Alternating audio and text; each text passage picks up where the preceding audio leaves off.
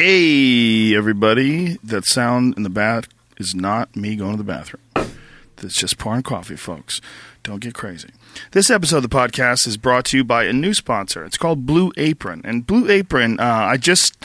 Um, just tried this out this week. Um, they sent it to me. This is what Blue Apron is. It's a way to get all the ingredients for healthy meals along with recipes shipped to your house.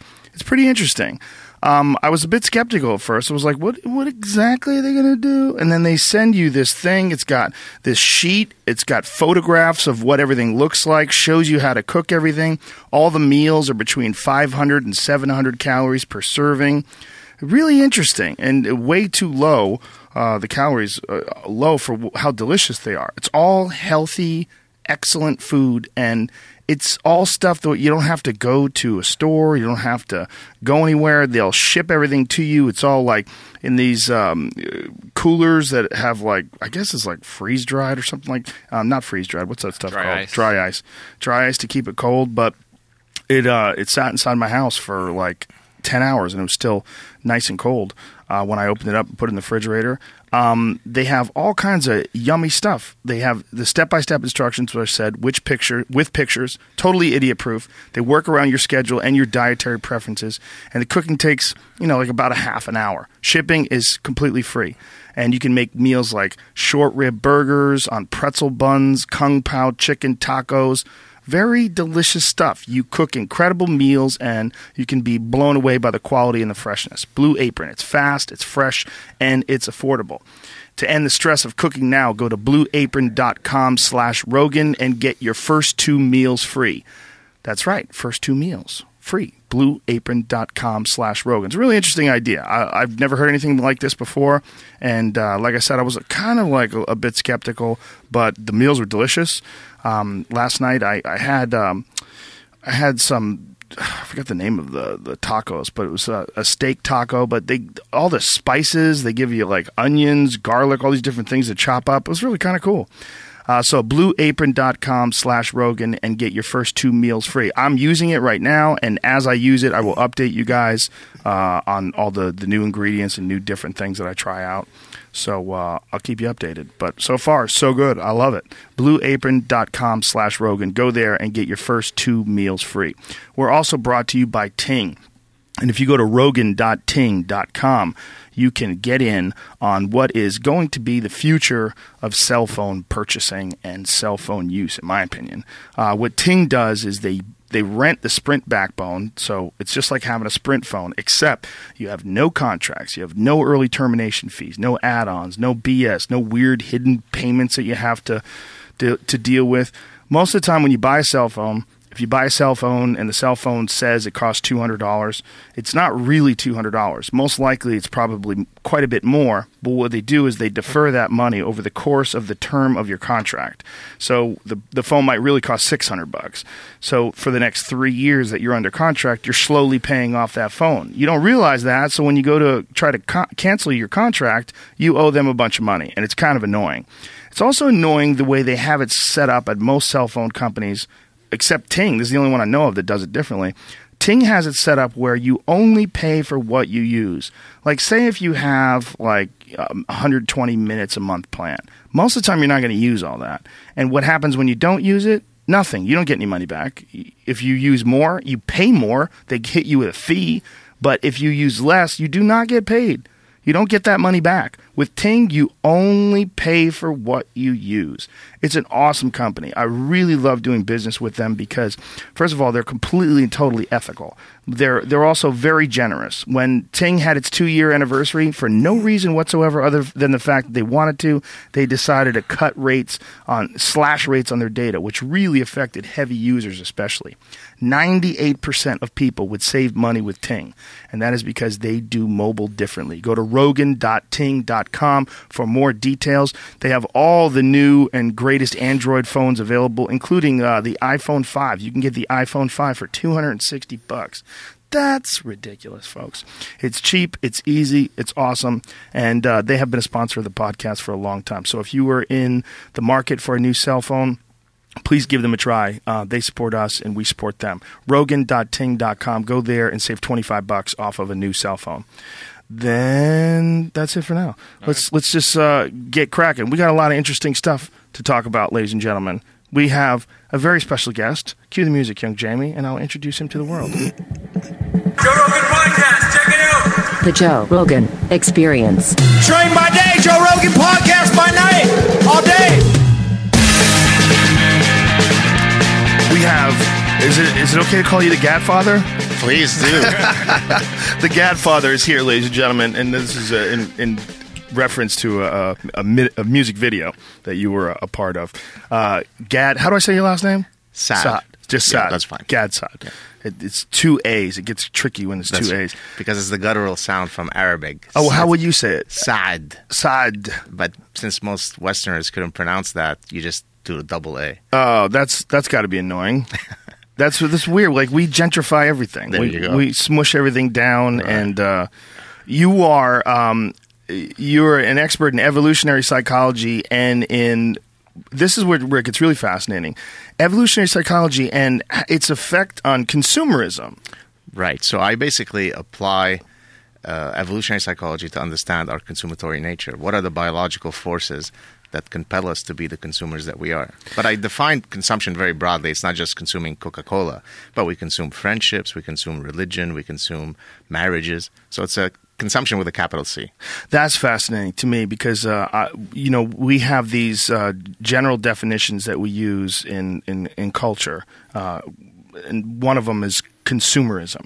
Consumerism almost always pertains to buying things, Right. but what you're looking at it in is is I, I like that better. I like Right. because it, it is kind of what we do. We do consume relationships, don't we? Exactly. I mean, we consume cultural products, right? So, uh, you know, why is it that certain songs are so appealing to us? I mean, what what are what is it about song lyrics that are uh, that you know trigger an emotional pull in us? Uh, why are movies appealing? Well, you study these cultural products because they say something really about the evolution of the human mind. That's. Do you study songs that are annoying as well? Because I've always wondered why some songs are like super appealing to some, but then just infuriating to other people. Yeah, so that would probably be more a musicologist who would study the, the musical structure of songs to know what makes them appealing or not. I'm specifically looking at the lyrics. So, for example, if you look at hip hop videos, uh, they're a wonderful Darwinian laboratory because all the political correctness is cut out. And basically, your real Darwinian being shines through, right? So, men are going to uh, signal, hey, I've got the Maserati, I've got the Porsche, get with me. Uh, women are going to signal, you know, beauty markers. It's only women, for example, who denigrate men if they have low social status, right? It's never going to be a guy saying, hey, Linda, you you don't work hard enough, so uh, you're not ambitious enough. I'm not going to have sex with you. But the other way around, you, you see a million songs like that, right? Yeah, yeah. All you know, like she, uh, she's not a gold digger, but she, you know, Right, exactly. that kind of song. Yeah, it- that's that's very interesting. Um, a musicologist is that a real person? That's a real person, yes. That's And a musicologist would study lyrics and note and Uh, well, they would probably study the the structure, The structure of, of of the, the- musical notes, right? So, what, it, for example, what is it that's what types of notes are innately appealing to people? Uh, so that that's certainly not what I do. I'm I'm looking only at song lyrics as one of many types of cultural products. the lyrics would be the thing that would be annoying to most, though. I mean, that would be the thing that would really chime out as being annoying, like some like inane, retarded songs. that- Taylor Taylor Swift. Well, you said it, not me. How dare you? How dare you? That poor Sorry, little girl. Taylor Has she not fan. suffered enough? oh, I, I know one thing. If you date Taylor Swift, you're a fucking idiot because that chick will write songs about you for the end of time. She's got whole books about John Mayer. Is that his name? Mayer or Meyer? I always say it wrong. John Mayer. That chick's got books on that Yes, guy. yes. That's un, that's unfair. Imagine that. Um, so your your thing would be more along along the lines of studying like why people are why they find it appealing, like the rap type songs, why they find it appealing, like or, the Taylor or Swift the song. contents of those songs. Yes. So, for, so for example, if you take a, a, a, a ancient Greek poem, right? We still study it at university today, three thousand years later, precisely because that poem is going to speak to certain realities: sibling rivalry, status competition, parental conflicts with their with their offspring.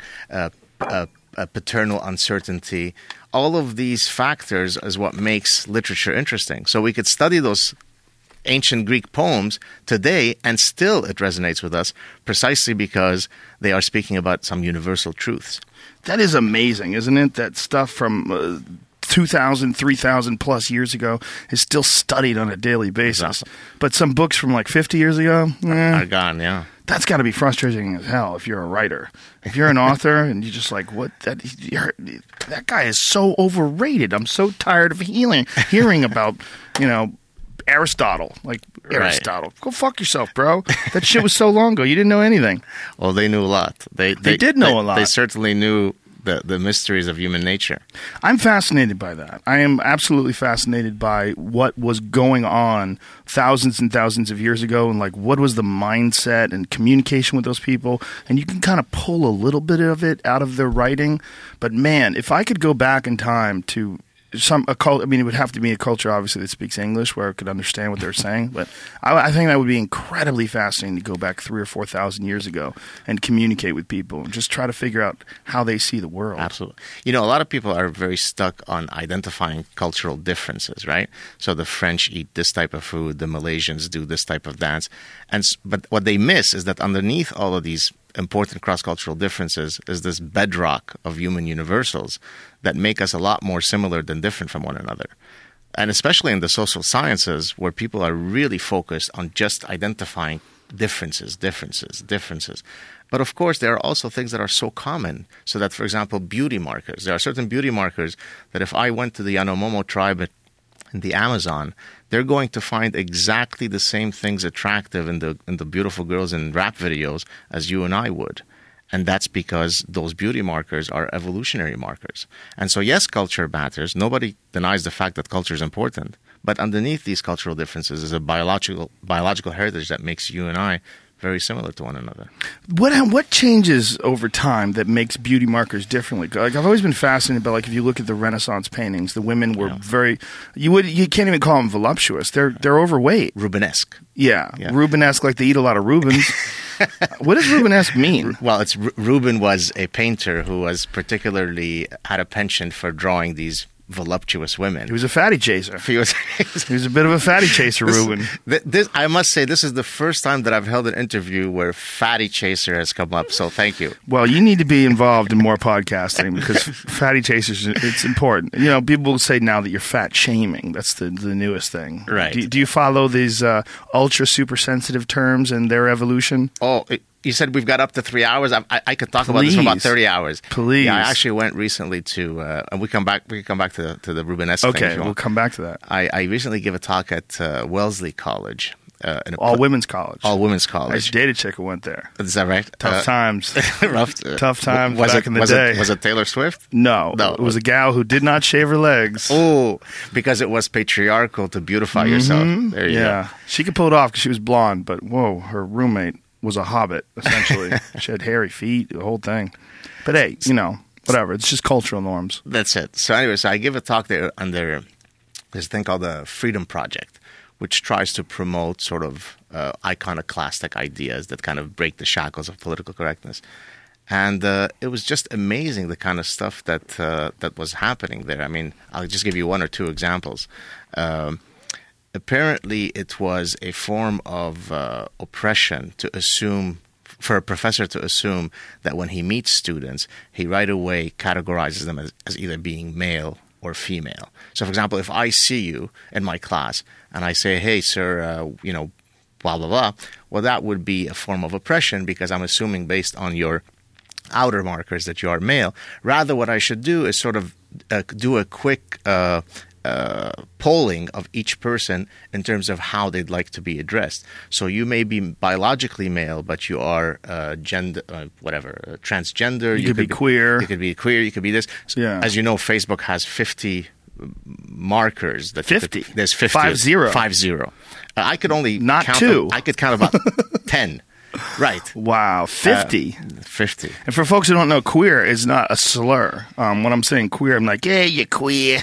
I'm not saying it like that. Queer is they they do not want to be interpreted as male or female. They want to be just whatever they are. Right.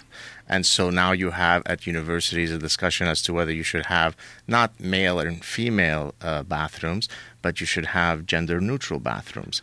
Uh, and so on and so forth. And so, Oh, so, so in academia and the world that I reside in, it's it's it's there. Why is it getting so squirrely? What's going on? Are we too soft? Do we have to hunt for our own food? Do we have to like deal with the winter more? Do we have to like you know chop wood to keep warm? What what is making us concentrate on these frivolous matters of like it's not just a politically correct thing. It's like it's coddling the most ridiculously oversensitive notions that human beings have ever constructed. I think we've been parasitized by an astonishing form of political correctness. I mean, What is parasitized like mean? like a parasite that enters you, Oh. right? So in the same way that Ooh, I like that word. that viruses can enter your your your body, Mm-hmm. uh, viruses of the mind can also take over your your. I mean, religion is an example of a memeplex, a, a form of.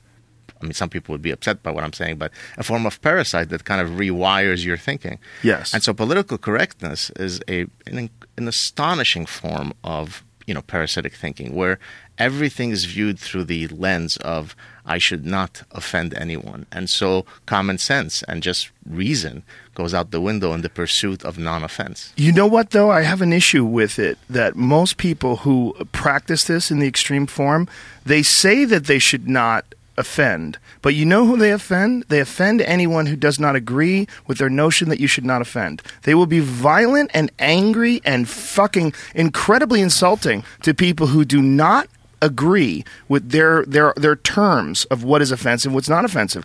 I have been the, the some of the ma- meanest, nastiest things have been said to me by people who claim to be uh, in this sort of ultra sensitive, super open minded category, which is quite fascinating to me. Uh, that you're exactly right. I'll give you a, a fantastic quote. I might be paraphrasing it like that. I think it's Thomas Sowell, a um, an economist, who basically was criticizing so-called diversity. So, right. So, at American universities or in, Western universities, everybody talks about diversity, but the only form of diversity that's not allowed is intellectual and political diversity. Right, so so you, you want we want diversity in terms of skin color, we want diversity in terms of sexual orientation, we want diversity in terms of genders, right? So all forms of diversity are welcome, but don't you dare step out of line with the accepted politically correct positions. Now that's diversity that we don't want. yeah, the, what is that? What I mean, how do they not see that? thought police. Yeah, You know? And I, I face it in, I mean, eventually I guess we'll come back to my work. I face it very much in my work because I, I, I rile up all sorts of different people out of the wood the woodwork. So for example, radical feminists hate my work because how dare you say that we are biological beings? How dare you say that there are innate sex differences? Uh, postmodernists will hate my work because truth is all relative. There's no such thing as scientific truth. It's all relative. Uh, the religious folks will hate my work because if Darwinian theory is correct, it is, uh, then where is God in all this? So there's this long queue of people who will come out of the woodworks to criticize you, not for any valid scientific reasons, but because they it, it shakes their ideological beliefs. Is it, it's fascinating to me the parallels between religious nutters and politically correct nutters because it's very similar in a lot of ways. That their ide- ideology is just so cemented in Exactly. in their consciousness. It's it's it's immobile. It's r- rock solid. It's not going anywhere. If you disagree, you patriarchal piece of shit. you you know male fucking suppressor. You horrible thing. It's it's quite fascinating. If if if there aren't not if there are not differences, innate differences in the sexes, what do they use, these radical feminists, what do they use to define the reason why humans have such varying behavior between the male and female genders? So you ready for this? yes. Uh, everything short of genitalia is a social construction, right? So even, for example, the fact that Bubba grew up to be a uh, block uh, ce- center for the University of Oklahoma, and hence he could bench press 500 pounds. Uh, that's not due to, for example, any physiological reasons that he is so strong. It's because what happened is his parents uh, aggressively nurtured rough tumble play, whereas for girls they told them, "Listen, Linda, you should not be playing so rough," and that then either gives the green light or the red light to express your physicality. That's insane. It, it is. That's insane. absolutely insane. That that idea is insane. That there's not an, a, a difference in the physiological properties of the bodies of men and women. I mean, the biological differences are scientific. Well, there are there, there are some feminists, and again, I'm paraphrasing their quote. They'll say there is no such thing as a male or female brain, as there is no such thing as a male or female pancreas or liver, right? So, so the organ that defines your personhood is actually gender neutral. Now, that is astonishing because we are a sexually reproducing species. So, one of the foundational tenets on which biological understanding happens is that we have two types of uh, polymorphisms, if you like, two type. We have a male and a female, so that we could sexually reproduce. So the idea that much of this is socially construction, the social construction, is is just laughable. I think it comes, though. I mean, just to be fair to them, I think it originally comes from a desire to fight sex, institutionalized sexism. But what happens is that they mix equality under the law as being indistinguishable beings, right? We, we could be different beings, yet we should be equal under the law. But they argue that if you admit to the fact that we are different, then that makes it easier for the status quo sexist patriarchy to maintain its privileged position. And so they create this edifice of the past 50 to 100 years of social science research that is completely laughable, but that they hang on to like religious belief. It's so fascinating. There was a woman that has a video online on YouTube where she claims that there is no difference in the physical strength of men and women, and it's just that men have been encouraged to engage in weightlifting and all these different things. And if women did the same thing, they would be just as strong. That is insane. It is, it's I mean, so insane. Men have 10 times more testosterone than women. Is that a social construction? I mean, Well, it's it's also insane because women who are athletes, women who are like elite world class athletes, if they compare their hand strength to men who don't even exercise, men are stronger. Right. Just hand, just the ability to grab things and grip things. Right. There was a, an issue where there was a woman who was a uh, transgender. She became a transgender woman, and she used to be a man. She was a man for 30 years. And then she didn't tell anybody. She started fighting women in women's MMA. And I was furious. I, I went crazy about it. And I got so much hate from people that were calling me transphobic. He's your transphobic. And I'm like, that's amazing. Like, you don't understand there's a difference in the male frame. There's a difference in the shape of the hips, the the dy- the mechanics of the shoulder, like everything. The whole body's built different.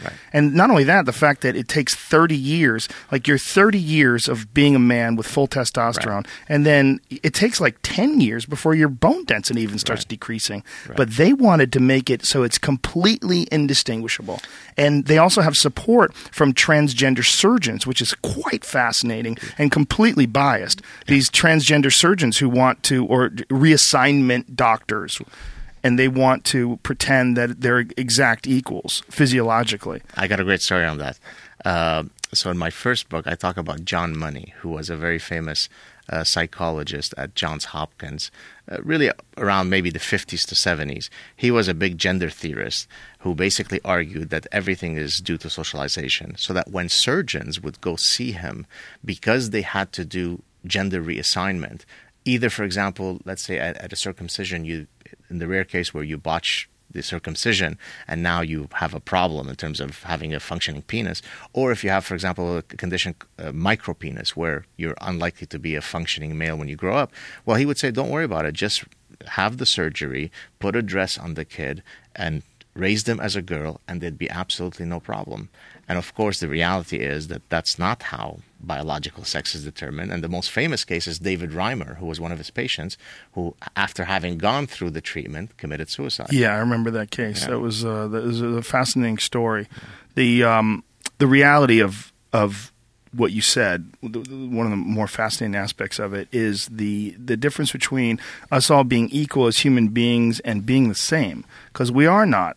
We're not equal, but we are very different. But we all should be equal as far as our rights right you know, as far as like how we're treated by each other and the law and what a person can get away with, you know, what what keeps our society civil and kind. Yeah, those that we should all have equality, including children and old people and everyone. Everyone should have equality in that Sure. in that aspect. That's what what makes a civilized, caring society. But the idea that there's no differences as far as the other i mean that we are equal as far as like physical strength or as equal as far as like our wants and desires and needs that's that's denying hundreds of years of literature of the struggle, the struggle in all cultures between the male trying to understand the female, the female trying to understand the male. We're completely alien to each other. We exist amongst each other and we gather information over a long period of time. But then we say ridiculous things like, here's one of the things that people love to say happy wife, happy life. Right.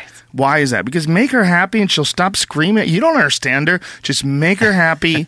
do whatever she wants and then she'll calm down and you'll be good. But believe me, you can't just be yourself. Right. You can't just be what you want to be and do what you want to do because that's going to drive her fucking crazy because you want to have sex with 100 women, you want to drive 50,000 miles an hour, you want to disappear for weeks at a time. You've been taught by the Yeah. patriarchy. You've been you've been uh, I've been brainwashed. You've been brainwashed by the. By the way, speaking of sexual variety, which is kind of a central issue in evolutionary psychology, uh, you should see some of the hate mail I get when I state something as banal as you know men would have evolved a greater penchant for sexual variety for terribly trivial reasons to explain, right? I mean, women have a thing called greater parental investment, right? Women, on average, have from from their men when the menses start to when they have menopause, 400 eggs, right? 400 eggs. So it's a scarce, rare resource. Men, in one ejaculation, have 250 spermatozoa. So our gametes are very cheap and abundant. And then, of course, you add the cost of gestation, right? The, uh, the likelihood of having mortality when you're giving birth. So, for all these reasons, women have much greater minimal parental obligations. Therefore, evolutionary theory would predict that they would be much more judicious when they're making a mate choice. Because if they make a poor mate choice, it looms much larger for them. That, on the other hand, for men, the costs of making a poor mate choice are not as great, but the benefits of having multiple mating opportunities are quite beneficial. And therefore, that's why, on average, you expect men to have a much greater penchant for sexual variety. Now, that's been documented in 17 trillion different ways, and yet you still have people that will send you hate mail saying, My God, are you a sexist pig? How could you promulgate this garbage? Well, you, I think, when you're looking at human beings and you're talking about these these variables, you're looking at it as objectively and scientifically as possible. When people want that concrete world that we've discussed, this political correct concrete world, politically correct, they have this this resistance Uh, to looking at it in any way other than the way that they have. It's completely non-scientific, and that's why it's religious, right? Ex- Absolutely, and uh, and that's actually one of the criticisms that you often get about evolutionary psychology. People think that you are trying to justify behaviors. For example, if you explain why people are likely to cheat in their on their monogamous unions, then they say, "Oh well, you're you're offering fodder to you know why people should do it." Mm-hmm. And of course, my rebuttal is. Uh, I'm, I'm certainly doing no such thing. Similar to how an oncologist studies cancer, he's not justifying cancer. He's not for cancer. He's right. He he just explains. He or she explains cancer. And so I don't have a moral position, right? I, I don't come to the table when I'm doing my scientific research hoping for one thing or another. The data speaks for itself. But again, the ideologues will say no. But if this forbidden knowledge gets out, it makes it easier for people to justify this behavior or that behavior. It's it's absolutely fascinating to me how human beings react and act, and so this subject is uh, is quite near and dear to my heart. Great. I, I love it. I, I, I just I'm I'm fascinated by the chaos of it all. I, I love watching people flail and scream and get angry about whether it's religious anger, like people who are like legitimately Christian. Like I love the the God hates fags people, the Westboro Baptist. Yes. pe- I don't love them. I, Yeah. I mean, I love everybody in one way. I would like everybody to be nice, but I love the fact that they exist because I'm absolutely fascinated by their folly. I'm absolutely fascinated by this this idea that they have in their head that's so concrete that they believe that soldiers are dying because men are being allowed to marry other men. I mean, it's it's unbelievably weird, but uh, compelling to me.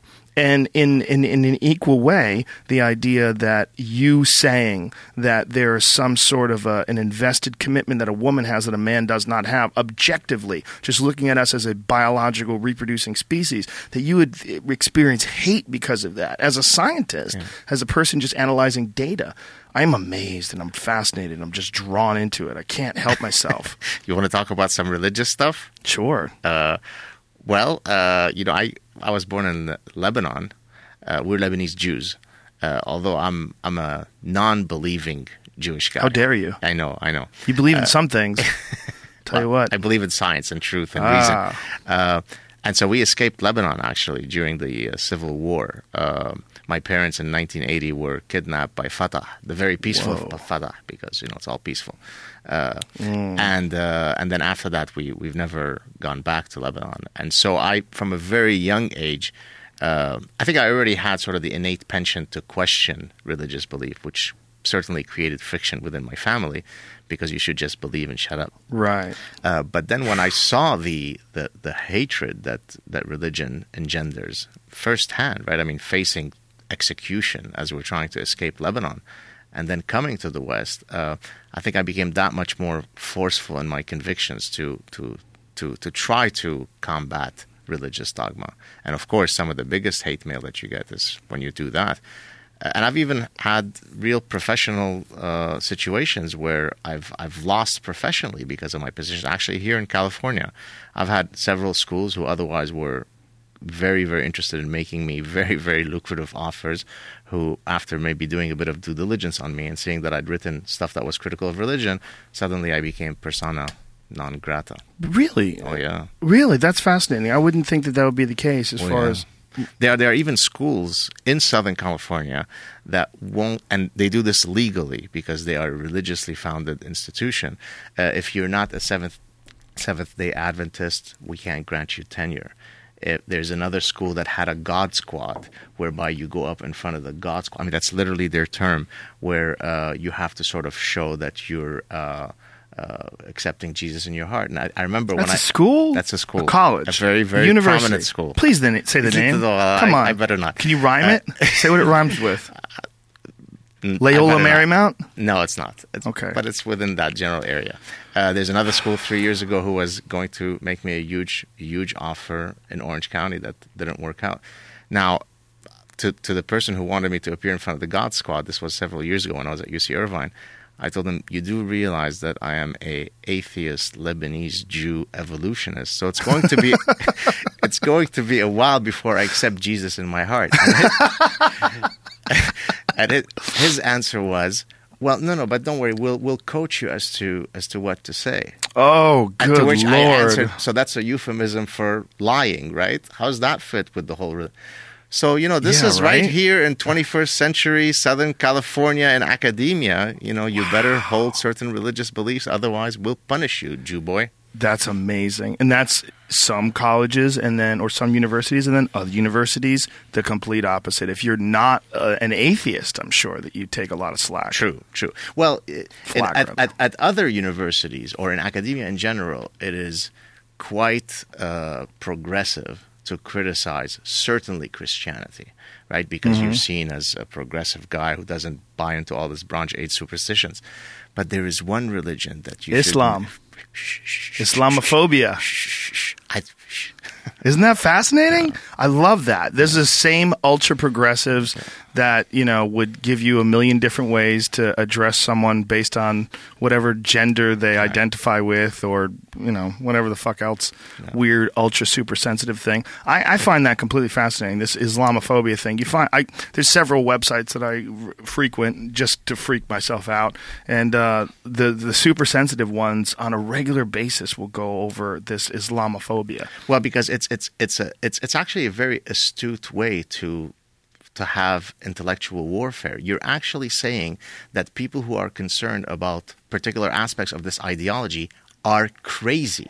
Right? They suffer from a phobia. Mm-hmm. So you are denigrating them at their core. You must be nuts to actually mm. fear this, right? Yeah. And actually, the term started, as you may or may not know, it started with the Muslim Brotherhood uh, and a very smart strategy where they knew that the West is very open to being tolerant and so on. And so they kind of piggybacked on that. And so in academia, you just never criticize that one idea. Now, that's very dangerous because in a, in a sane world, all beliefs should be open to criticism. Right? Absolutely, and not only that. How about the one that is responsible for most of the suicide bombings? Oh, that is so Islamophobic. I am Islamophobic. Said it. I'm Islamophobic. I'm Jewophobic. I'm Catholicophobic.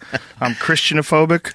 I'm afraid of all of them. You're, you're reason philic. You love yes. reason. Very yeah, good. I do. Well, I, I was raised a Catholic for a very short amount of time, and uh, I got very. Lu- I had a very tumultuous childhood, and when I was um, in first grade, my parents put me in Catholic school.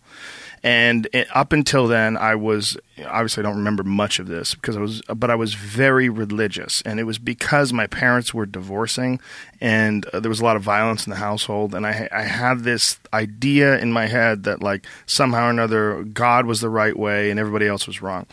Going to Catholic school cured me of that entirely. The the nun that I had, Sister Mary Josephine, I don't remember much about being six years old, but I remember that bitch. Uh, she she was very important to me. She she really straightened me out because I realized that she has no connection whatsoever to anything holy or majestic. She represented and she she showed all of the horrors of humanity meanness evilness uh, being nasty to children fear mongering and this this this Guilt. idea guilt everything all the above it was just there was nothing nothing holy about it it was pretty obvious pretty quickly that it was all bullshit so i it was cured from one year of catholic school i told my parents i was going to run away from home if they tried to put me in second grade wow. yeah, I was like, I'm done.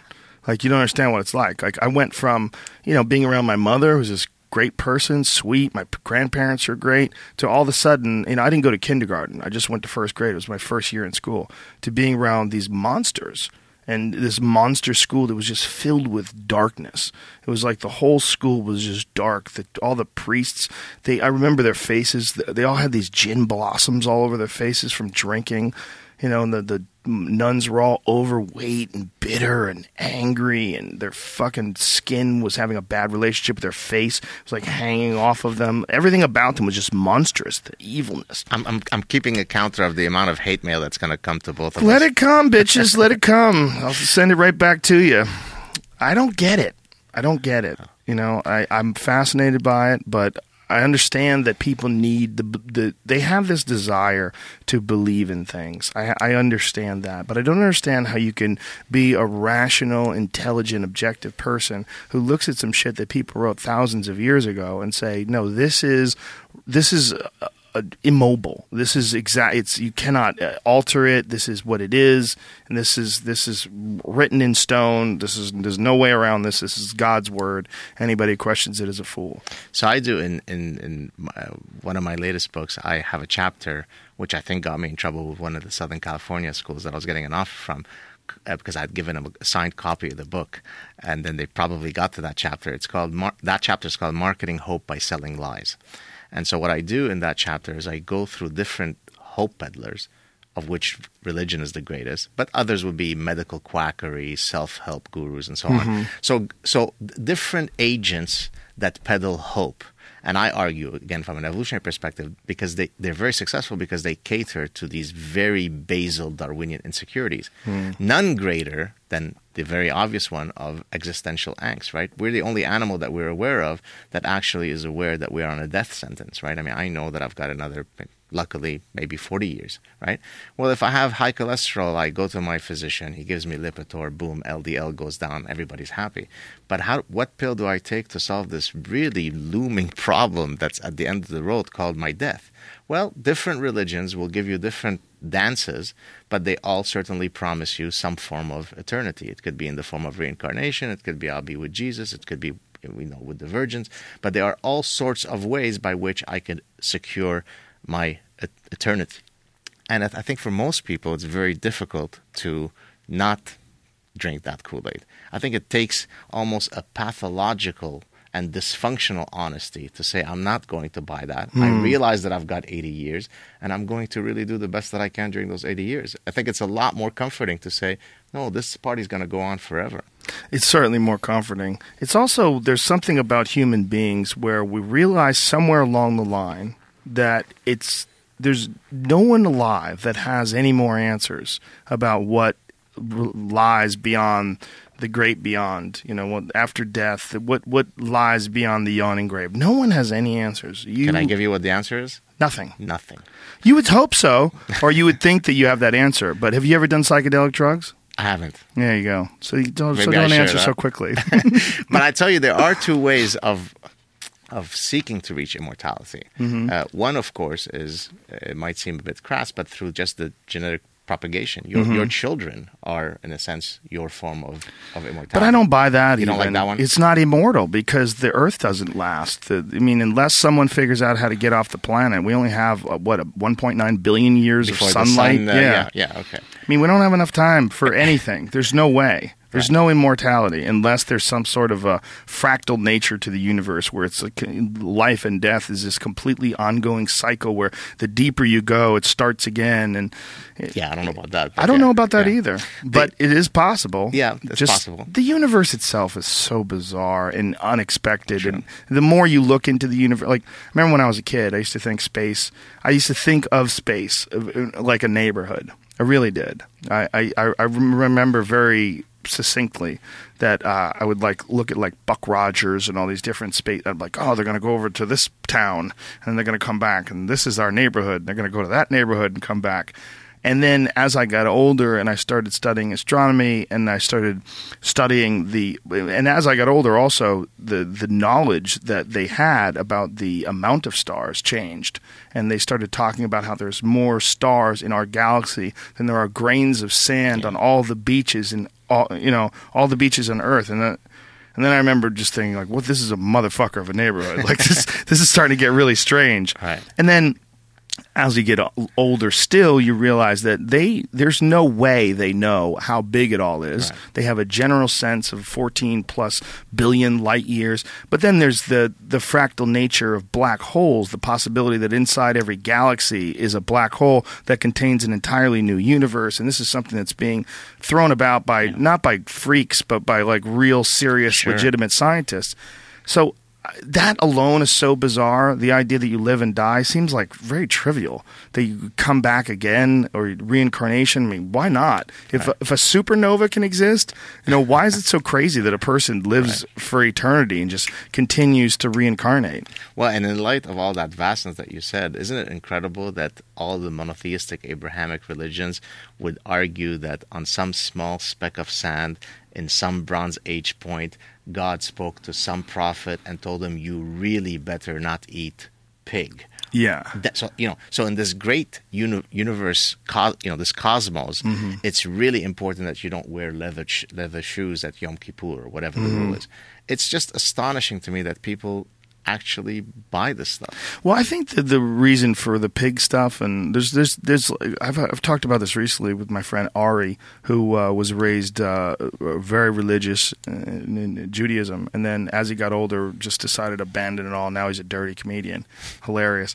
But um, we were talking about that the pork thing was probably due to diseases, I talk about that in my book. actually. trichinosis. Yeah. Uh, so I, I, I don't I don't do the analysis for uh, pork. I do it for shellfish. And so if you look at shellfish, Hmm. Red tide and things along those right. lines. So yeah. you you can't tell which one is infected. You can't look at the water and Mm-hmm. and and predict which one would likely have the the the the bacterium. And so all you know is that once in a while somebody would eat it and drop dead.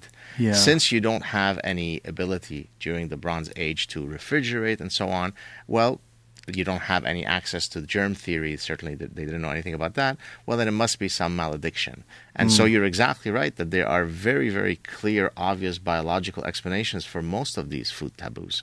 Yeah, it's just ridiculous that in 2014 people people don't realize the origins of these. Like, Right. yes, it was a great idea 2,000 years ago before we understood thermometers that you you have to cook your meat to 150 degrees or that it kills the bacteria, and then it's ter- t- perfectly totally healthy. Right. But if you try to eat pork the same way you will try to eat venison, you're going to get really Right. sick. Right. And that's why religions like, hey, look, if we want to keep our people alive, we got to tell them not to eat this particular animal. This is an animal that eats a lot of stupid shit. Exactly. Yeah, it's so religion has been the biggest uh, blowback of your work, or has Uh, it been? Uh, actually, probably the ones that are that were the, the, the most acerbic in their criticisms have been other social scientists. Uh, even Really? more, yeah, because the social sciences have very much developed over the past hundred years with a complete rejection of biology. How is that a science then? If they call it social sciences, if you reject biology, Isn't which is incredible? measurable, and social science is sort of Well, what they argue is that what makes us human is that we transcend our biology. So don't use the evolutionary mechanisms that explain the behavior of the zebra and the dog and the mosquito to explain our behaviors. What makes us human is precisely that we're able to transcend these biological imperatives. And so uh, the field of anthropology, not bioanthropology, which is a subset of anthropology that recognizes biology, but for example, cultural anthropology is all about going to all of these exotic cultures and demonstrating how each culture is unique and different, and hence there are no such thing as human universals. Uh, social psychology is pretty much operated without any understanding of biology. So what I did in my work is I came along and I founded this field, which I coined evolutionary consumption, where I apply evolutionary theory and biology to study consumer behavior. But more generally, my, my real goal is to what I call, maybe it's a grand goal, to Darwinize the business school. The idea is that you, you can't study anything. You can't study invest, investment psychology or personnel psychology or organizational behavior or consumer behavior without recognizing that all of these players are biological beings, right? The decision that you make if your blood sugar is low and you're hungry is very different than the decision you make if you're satiated, right? I mean, that's a trivial example, but a very obvious one. So the idea that economists have spent, you know, 100 years developing all these fanciful mathematical models without ever recognizing that there are these biological forces that compel us to be the decision makers that we are is astounding to me.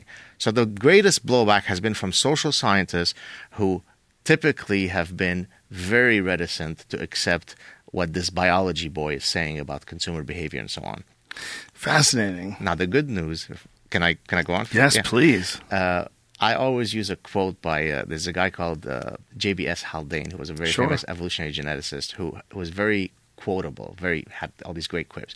So he said that there are four stages that uh, scientists go through before they accept a theory, and I'm slightly paraphrasing. So stage one, this is bullshit. This is garbage. Stage two, well, this might be true, but it's rather perverse. Stage three, well, this this is true, but largely unimportant. And stage four, oh, I always said so.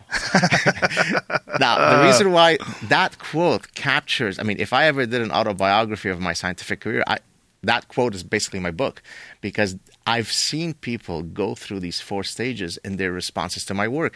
At first, I couldn't get an invitation to go to, to get 20 minutes at a at a conference to speak because what what does biology have to do with anything? And now, of course, science is an autocorrective process. The evidence is coming in my way, and I don't mean to to, to gloat about it, but Gloat now- away, gloat away. but now they're all coming fast and furious. Man, you're the man. And I said, but, but wait a minute. I remember 10 years ago, I've still kept your email where you said I was a bullshitter. no, no, that wasn't me. That must have been my research assistant who hacked my email and wrote that to you. Haldane is a great guy to quote. He had a, a fantastic quote that I love. Not only is the universe queerer than we suppose, it's queerer than we can suppose. It's exact. You know what? You're my you're my new coolest guy to, to actually know who Haldane is. So you're the man. Well, it's a special quote. Yeah. That's just an amazing There's quote. another one on the beetles. I, I don't know the exact. Do you know this one? No. Uh, I think there are something like I, I, I hope I'm not getting it wrong, but maybe 300,000 species of beetles. And so in his quote, he basically says, you know, if, if God exists, he must have a particular penchant for beetles for having spent so much effort in coming up with all of these different species variations. Yeah, no kidding, right? What what is it frustrating being a man who is uh, an intellectual who is trying to go over the variables and try to figure it all out and piece it together? Is it frustrating to you to see these obvious biases and this this obvious muddy thinking that enters into this this sort of debate? It, it- is on two levels. It- on sort of the intrinsic level, I, I'm, I'm a dogged pursuer of the truth, and so I almost get offended by these positions. And so, in that sense, it's frustrating. But there's also an extrinsic, a real sort of tangible way that it's frustrating. A lot of these gatekeepers are the ones who decide whether I get a position in Southern hmm. California or not. And so, if I play within the paradigm, if I do the research that is expected of me, that doesn't sort of p- bust any existing theories, then I'm good. But if I'm this guy from the outside who's trying to biologize the field, well, who who does this guy think he is? So in that sense, I think it's also frustrating because I mean, my wife always tells me, "Well, don't worry. I mean, If you can keep this like Oh, closer, sorry. sorry, it makes a big oh, difference. is that- is that better? Yeah, you can move it around. Oh, sure, Just- sorry. sorry, I don't mean to interrupt. No, you. no worries. So your wife tells you. yeah." you. So my wife tells me, you know. I mean, don't worry. Uh, you know, you you'll get all your vindication. I said, well, I don't want to get vindicated when I'm dead. Yeah, post-mortem, I, yeah. I want to. I, I I want the rewards now, and not not in a narcissistic way, but because there are also perks to people finding out that hopefully you are correct. Now, the reality is that more and more people are coming around. And so, if I look at the level of hostility that I faced 10 years ago versus today, it's, it's night and day.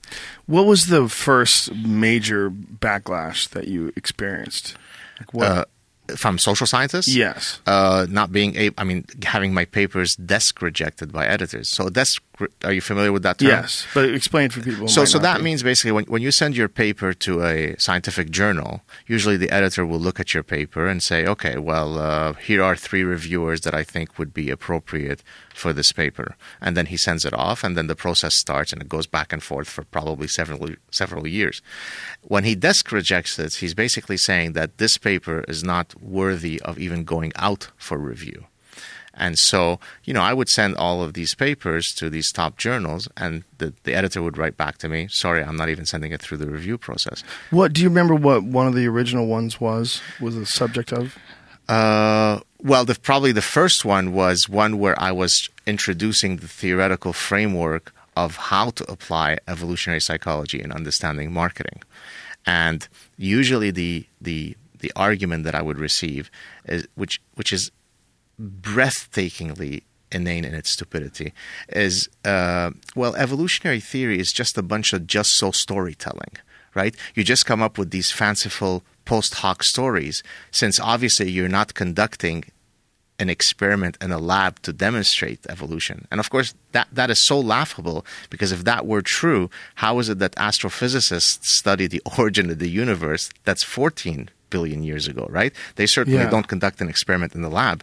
Uh, and Yeah, so- to build their own stars. to build their own stars, right? So, but but again, if if you're very paradigmatically bound to you know manipulating something in the lab, then somehow evolutionary theory seems epistemologically in terms of the philosophy of science it seems as though it's you're just waving your hand and telling stories post hoc stories now the reality is that that's exactly the opposite of what we do if anything there is no intellectual idea that has received as much empirical support as evolution. I mean, it is as clear as gravity.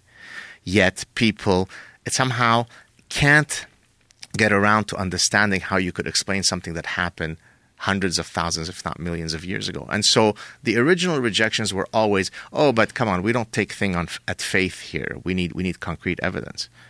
So that's how it all started. So that was the first blowback. Did you when did you hesitate when you first experienced this? Did you go, man, I'm going down a dark road? Right. No, because I and and, and I, that's a great question because I, I think I was fortunate enough to have the personality for this endeavor.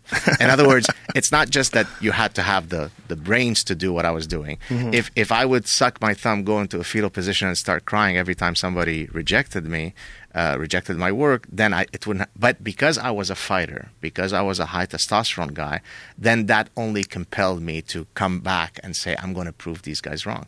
But it it delayed the process because I was kept out of many of the leading you know consumer behavior and marketing journals for. So I kind of went around them.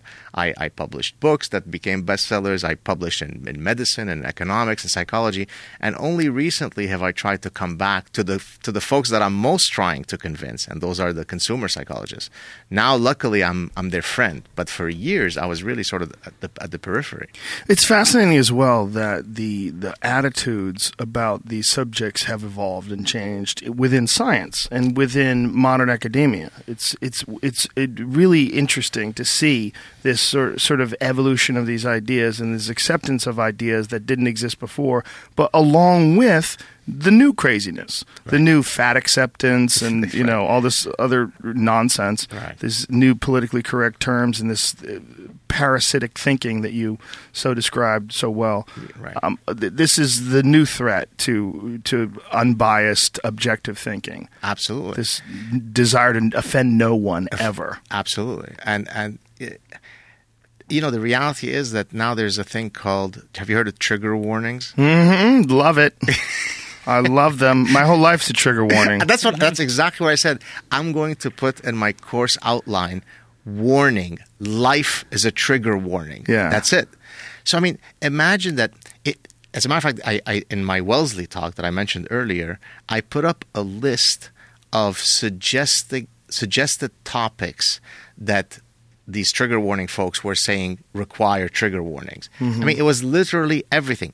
The discussion of pregnancy, of sex, of disease, of war, of criminality, of mating, all of these things could potentially uh, cause some distress to somebody and should therefore come with a trigger warning.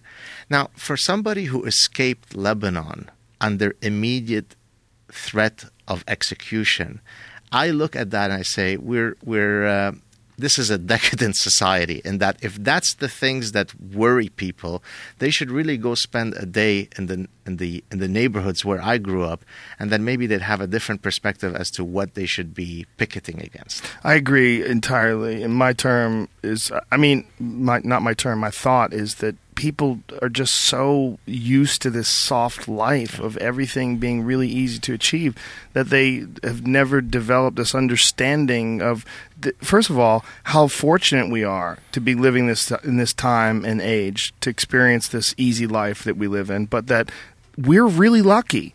We're really lucky. And to to focus on a, a bunch of nonsense and to get carried away thinking about all these ultra super sensitive notions and to to, to to dwell on them as if in some way you're going to make the world a better place by doing that like it's nonsense it's preposterous because it's they're posers, right?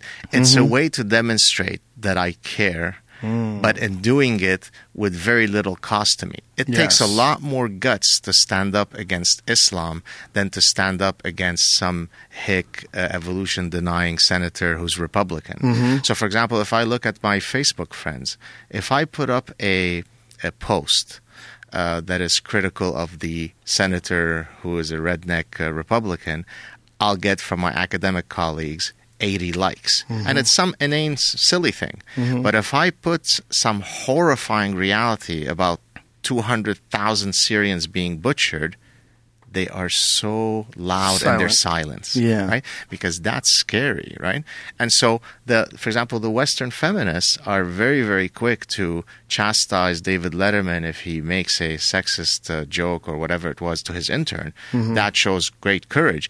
But to speak against genital mutilation in the Islamic world or other parts of the world or or all kinds of other injustices that women face, well, shh, we should be quiet about that. I mean, look at the Ayaan Hirsi Ali issue. I don't know. Are you familiar with that issue? No, no. Do, do you know who Ayaan Hirsi Ali is? No. Ayaan Hirsi Ali is a, a woman who was born into Islam who escaped uh, an arranged marriage, moved to to Netherlands, uh, became a Dutch parliamentarian, and then was part of a, a documentary that was offensive to to uh, some Muslims, and then she had to have then protection for the rest of her life. Now has moved to the United States and has spent pretty much her entire career fighting for the rights of women, not just Muslim women, women in general, but of course many Muslim women in, in those areas are are mistreated.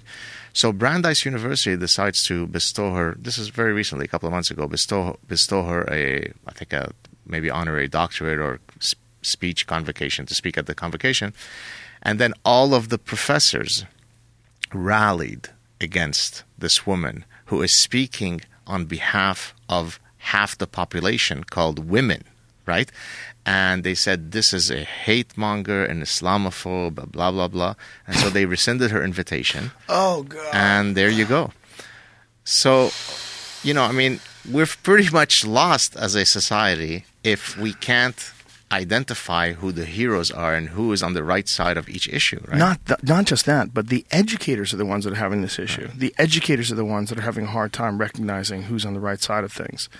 Um, that I think there's one very important thing that you uh, you brought up, and that's the the social aspect, the the social gratification, the, sh- the social reward aspect of supporting things that we all agree upon, Right. like that these hick senators are bad, That's right. that you know, and then the the scariness of you know Islam, the uh, the scariness of uh, you know criticizing the the Muslim world, and then this this concept of Islamophobia that's sort of like gotten into people's minds, but that thing that people do where they they seek out what I call socially progressive brownie points. Exactly. Like men who declare themselves openly feminist, like male feminists. Like, look, I'm a humanist. I, I, I believe that we are all just brothers and sisters on this planet, all of us, Right. including people in other cultures and countries.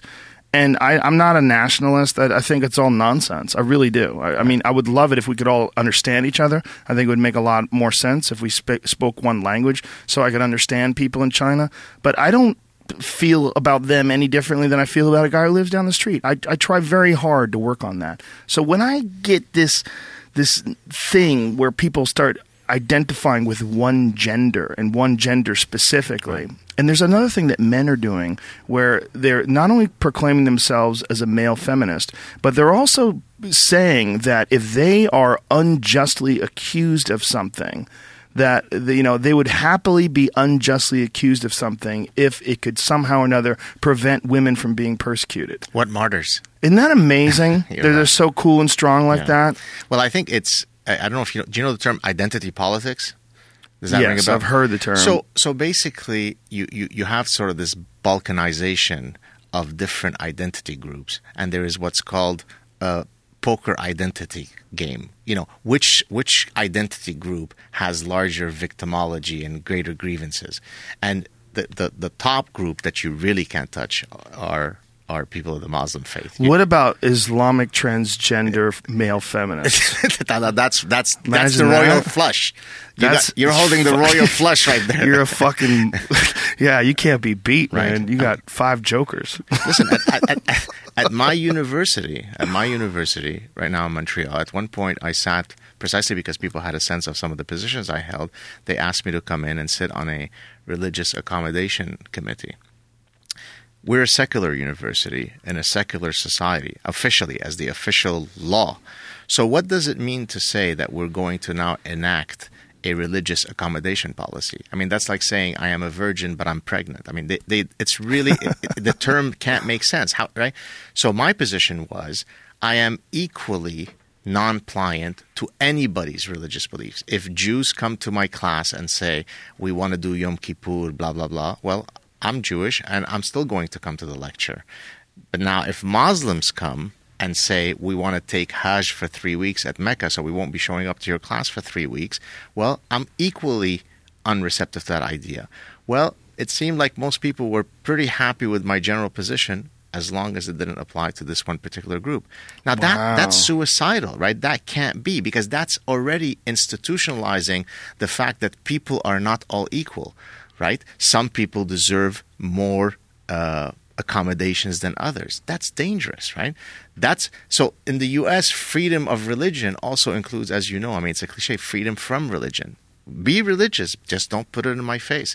But I think in our desperate desire to constantly accommodate people, we're going down the wrong path. Not, but not just constantly accommodate people, but accommodate people that are perceived to have been persecuted only. Not accommodate people that have a contrary point of view. Right. Not debate them or look at them all objectively. True. And consider all the various possibilities. Have we been incorrect in our thinking? Is this a possibility? Like the woman that you were talking about, that from Brandeis. I mean, that's that's unbelievably shocking for someone who have gone through something so horrifying to be escaping, running for their life, really escaping to America, and then to be called an Islamophobe. That's right. And as you said, who is spearheading that? The professors. And by the way, Brandeis University, as you may know, was founded by a liberal, uh, well, by Brandeis, who was trying to kind of found an institution that would be open to all, that would be pluralistic, precisely because of some of the anti Semitism that Jewish students would have faced at some of the sort of northeastern schools. And so the school is founded on these principles, and then at the first opportunity, you violate everything that you stand for. Is there any movement to try to change this? Is there any discussion to try to uh, illuminate this sort of real issue with academia? Uh, well, if if I can be modest, I think you know it's guys like me who are tr- who are really in the wilderness who try to come out of the woodworks and have the courage and the big testicles to try to do that. But I think most people have herd instinct. But even if you say that, you have the testicles to do this. How dare you? You can't do this with ovaries. Is that what you're saying? More not- patriarchy. I, I apologize for having said that I have testicles. No, it's, it's it's an expression. It's courage. Women have balls too. I know a lot of chicks with balls. Yes. You know, if you look at it that way, but it's unfortunate that a woman has to hear that and go, "Oh, well, great, it's associated Yeah. with the male gender." You know, if, uh, well, that's true, but if a guy is a great guy, oh, that guy's the tits. I mean, that is something that people say too. Like my friend Steve, he says every everything is good. He calls titties.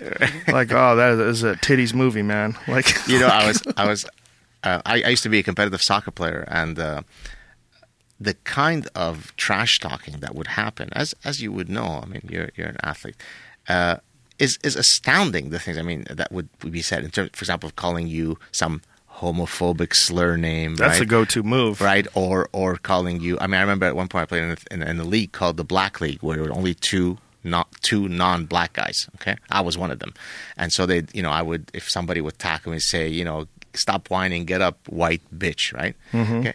Now, in today's now, usually the way I fought that is I'd say, I'm now going to get by this guy next time around, and I'm going to score a goal. I didn't kind of curl into a fetal position and start crying.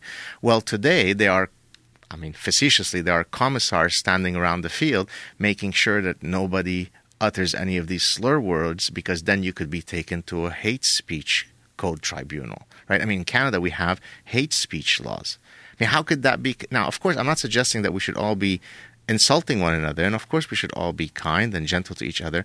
But the idea that if you tell me uh, white bitch, I could actually impose upon you to go to a hate speech tribunal is astounding. I mean, what's freedom of speech? I mean, freedom of speech is the right to also be an asshole, correct? Yeah. Uh, uh, and but unfortunately now everything is sanitized. Everything is you know just Well, freedom of speech is the right to be an asshole, but on in in other terms, freedom of speech, on the other hand, in response to your being an asshole, is the right to ostracize you.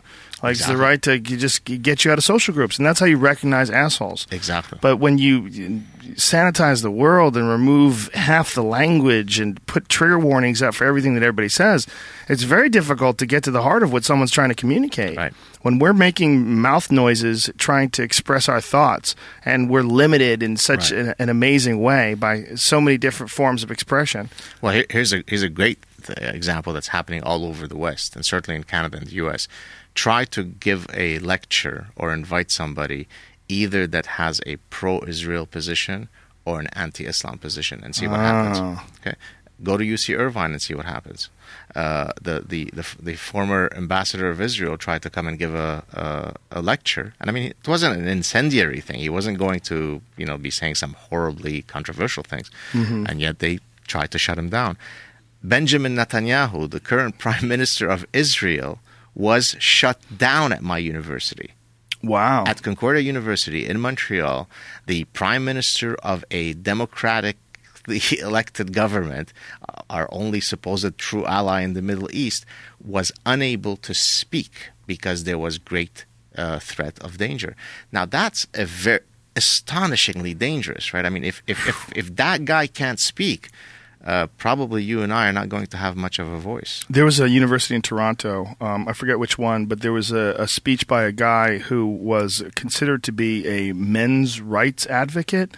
With the, the the insult, as they call them, MRAs, and he had written a book, and he was giving the speech, and these feminists were protesting, and I think York University. was it York? I think it was York. and violent opposition. And what he had, as uh, what they had said that he said, and what he actually said, it was so completely diametrically op. I mean, it was so incorrect that it was almost like they had never read what he had said. They had just decided that this guy was, was a target because he was uh, uh, he was an example. He was a figurehead of the patriarchy, and so they these people were showing up for these lectures. Like, look, I I like I said, I li- read websites that I don't agree with. I watch uh, Republican de- uh, debates. I watch. I, I, I watch these bizarre Republican Fox News talk shows where they have these insane views of the world. I don't agree with them. Right. I watch it because I'm fascinated. I watch it because I, I want to know what this knucklehead thinks about you know God and climate change. God has a great sense of humor. you know, look, the world. I have. A, we we played a video the other day of a woman who's she's running for Congress. This crazy bitch. She she was she said I can prove there's no global warming with a simple tool, a thermometer, and she pulls it out like. I'm fascinated by that lady. I will watch that lady talk. It doesn't mean I I agree Right. with her. So these these feminists, these radical feminists, as it were. Whenever you're a radical anyway, anything, Right. you're usually an idiot. Right. But these radical feminists were keeping people from attending this, not just the people that were speaking. You know, they weren't uh, protesting the people that were speaking. They were screaming and yelling at the people that are trying to go in to listen to this person talk. Agree or disagree. The idea that you are trying to oppose or trying to stop, you're in opposition of a person listening to a contrary point of view. That's amazing. Well, I, I Very I- dangerous. Very dangerous. I, I wrote an uh, an article on my Psychology Today blog uh, maybe about two years ago where this wasn't my study. I was simply summarizing somebody else's work. What he had basically done, or I think there were several researchers, they had looked at the political leanings of professors at American universities. Uh, whether they're Democrat or Republican, and they actually then broke it down by departments. So, for example, what would be the Democrat versus Republican ratio in sociology versus in uh, physics? What they found is that I think, if I, I'm going on memory, I think that the ratio is about five to one Democrat to um, to Republican, and in some departments, most notably, for example, in the humanities, in sociology and so on, it was 44 to one. Oh. Now, I, I, I didn't present this as this is good or this is bad, but I certainly was trying to make the point that on some issues, that's not a good idea. For example, what should be fiscal policy? Uh, you know, what should be our position regarding immigration? Uh, uh, what what is the position regarding the death penalty? These are not clear, sort of scientifically, you know, right? I mean, it, it depends.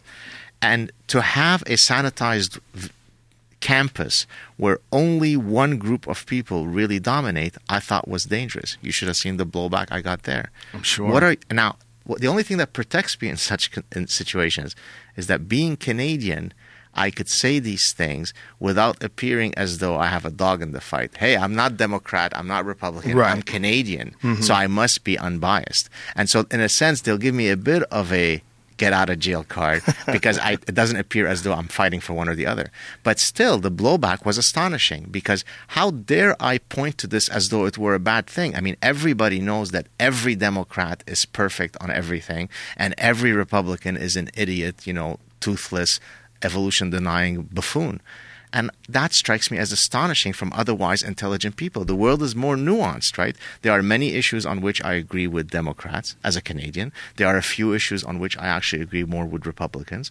Uh, and so I kind of pick and choose my battles. But that's not how it is in academia. Well, in in their defense, though, the, the the points that are taken by the Republicans so often are they're really. If you had to choose, like one side that's paying attention to science and one side that's paying attention to religion, it's pretty clear. Exa- well, listen, and I'm an evolutionist. So Yeah. obviously, when it's going to come on that issue, I'm going to be a lot more with the Democrats Yes. than all the. But, for example, my position, you may disagree. I hope you don't kick me out of here. I will never kick you out of here. You're very kind. Uh, the death penalty. Uh, Mm-hmm. I think that if you are caught having raped and killed ten children, and we've got the DNA of of you on the in the ten, chil- it's it's incontrovertible that you are guilty.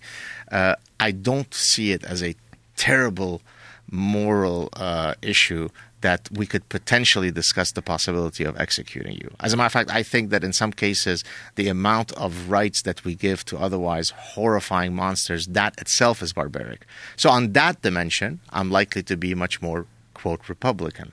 And I am as well. I there agree you with you 100%. So you know, nuanced thinking is is a mark of somebody who kind of has a sense of what the world looks like. Yeah, and I think that that's uh, also a mark of someone who doesn't have a dog in the fight, as you sp- said before.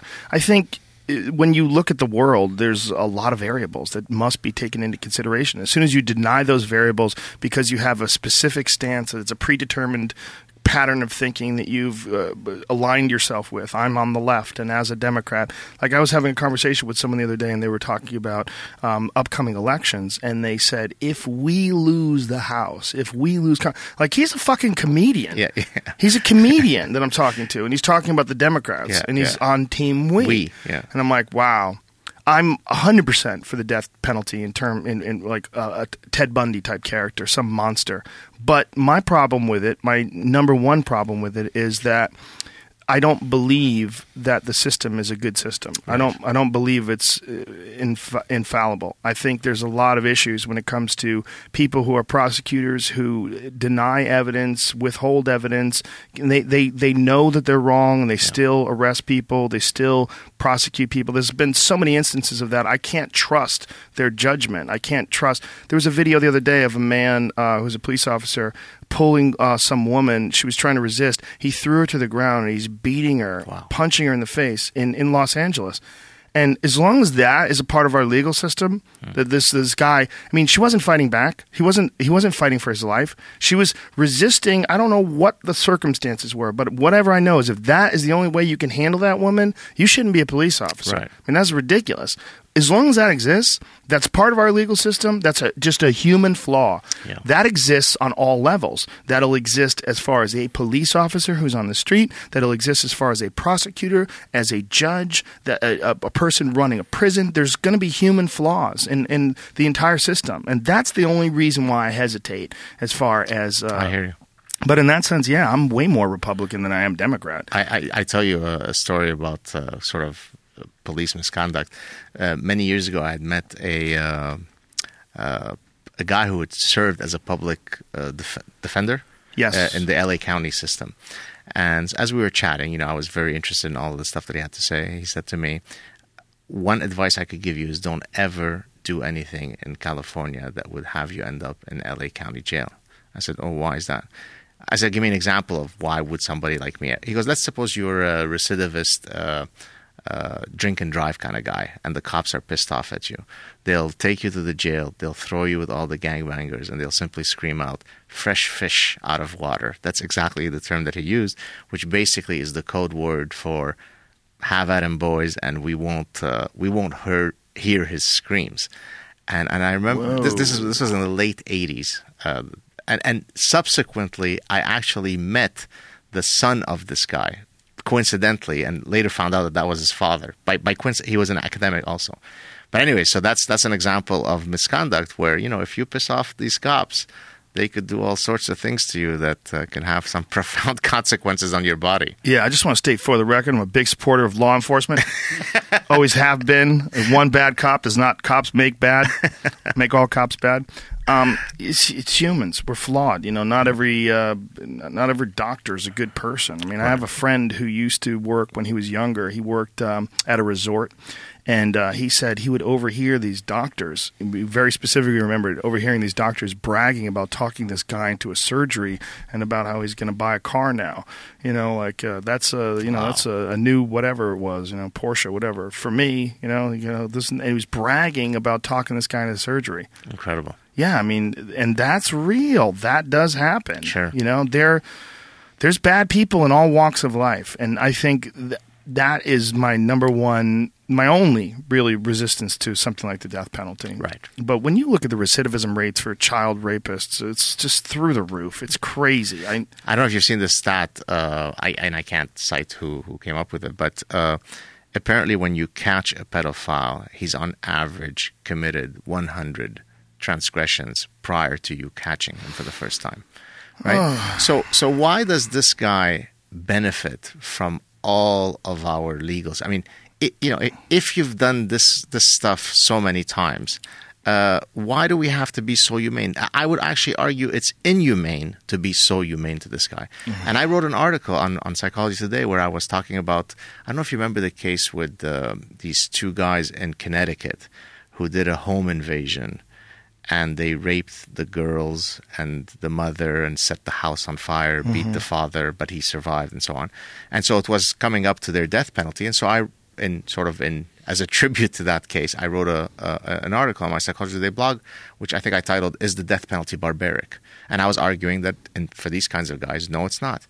Well, you should have seen my progressive, enlightened, cafe sipping academic colleagues scoff at my barbarism. Right? I mean, I would, what kind of hick must I be to actually even hold those sentiments? Well, I got news for you, man. If it comes between putting me in jail for the rest of my life in some cage where I have to be constantly in fear of men raping me and stabbing me with toothbrushes You'd that they've sharpened into knives, I'll take death. Yeah, exactly. I mean, I think we should all. If Yeah. there's no no possible reasonable hope for parole, the idea of keeping someone in a, in a jail to rot for the rest of their life is probably more suffering. More cruel, exactly. Yeah, it's just bizarre. The idea that that's that's somehow or another humane is so crazy. And a lot of them, by the way, solitary confinement, which is probably one of the worst things that you could do to a person. Well, especially a social a social animal such as Yeah, us, right? well, a Yeah. person. We, people are weird. We need to be connected so much, and one of the worst punishments you could do is just leave us alone while we're in prison, surrounded by murderers, rapists, thieves, thugs, drug dealers. The worst thing they can do is put you by yourself. That's exactly right. Amazing. There's a guy I, I don't remember his name, a Harvard uh, professor who had studied, uh, you know, what makes people healthy for, for something like 60 years. And I think the bottom line, if I'm paraphrasing him, is that people need social relationships to be healthy. That's sort of the number one thing that maintains your health, psychological and physiological.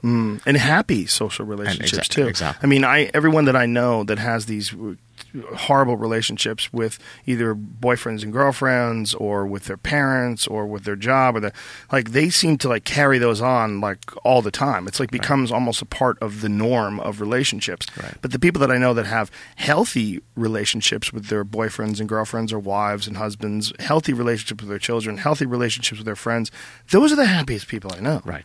Like you can't, you can foster that, and you can somehow or another ge- generate this sort of beautiful en- environment around the closest people to you. You'll have a much better life. It's just that simple. And, and by the way, evolutionary psychologists study all these kinds of things. Uh, you know, why is it that we would jump into a river to save two brothers, or better yet, why would we jump into a river to save a stranger? And and it, it, it, it boils down to the fact that it's tit for tat, right? It's it's what's called reciprocal altruism.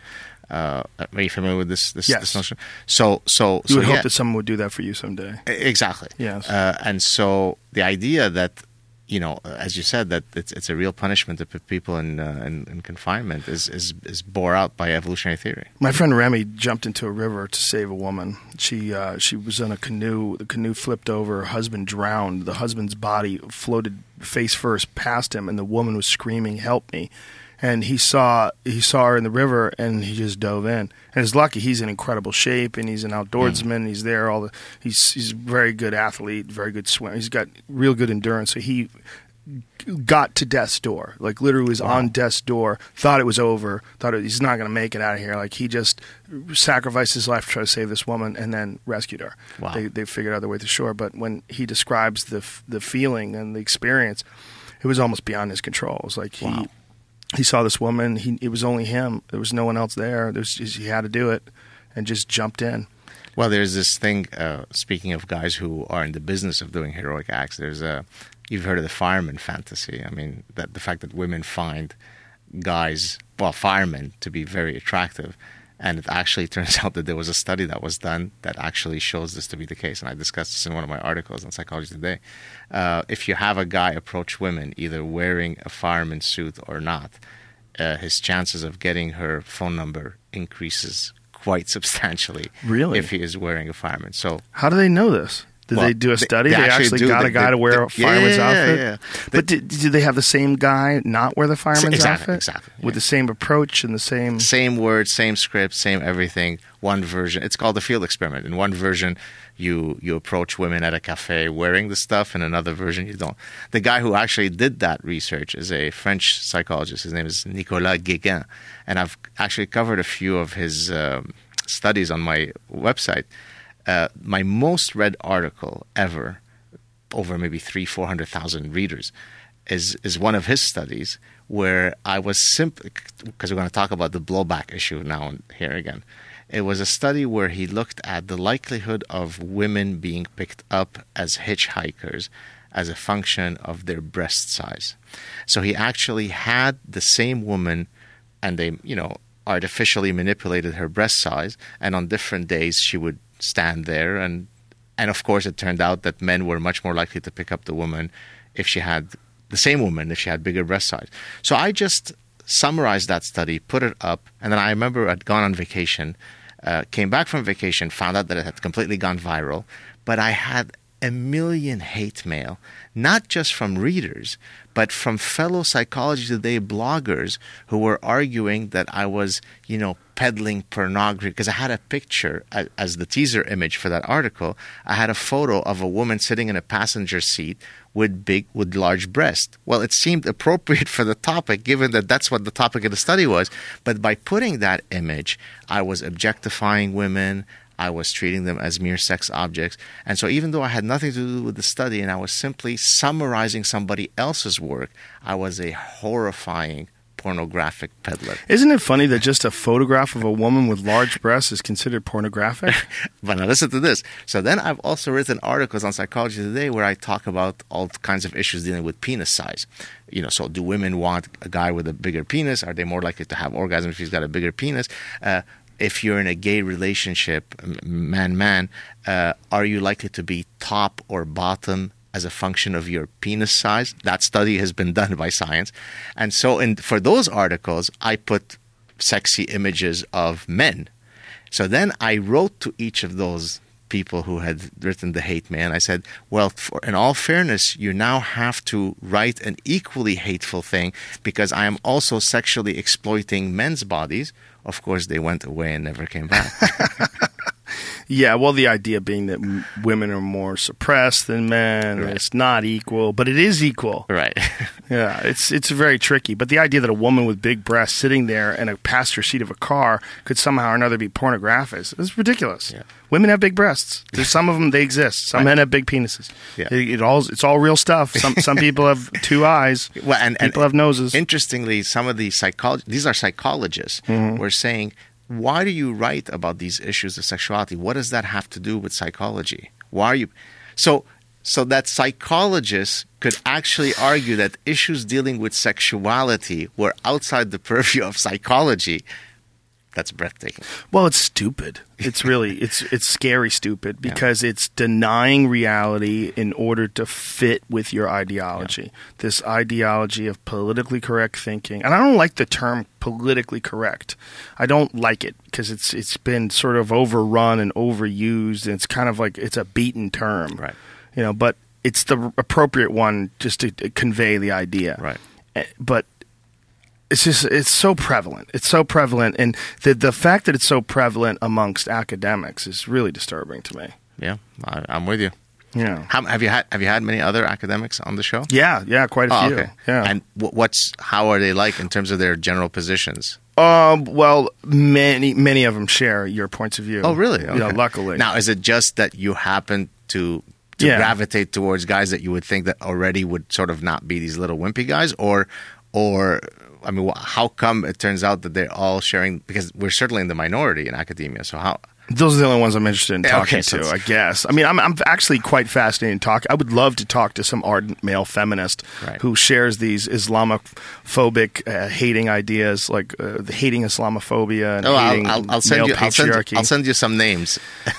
But the problem is, you know, it would, get, it would get ugly somewhere along the line. Right. You know, I'm sure one of us would resort to insults.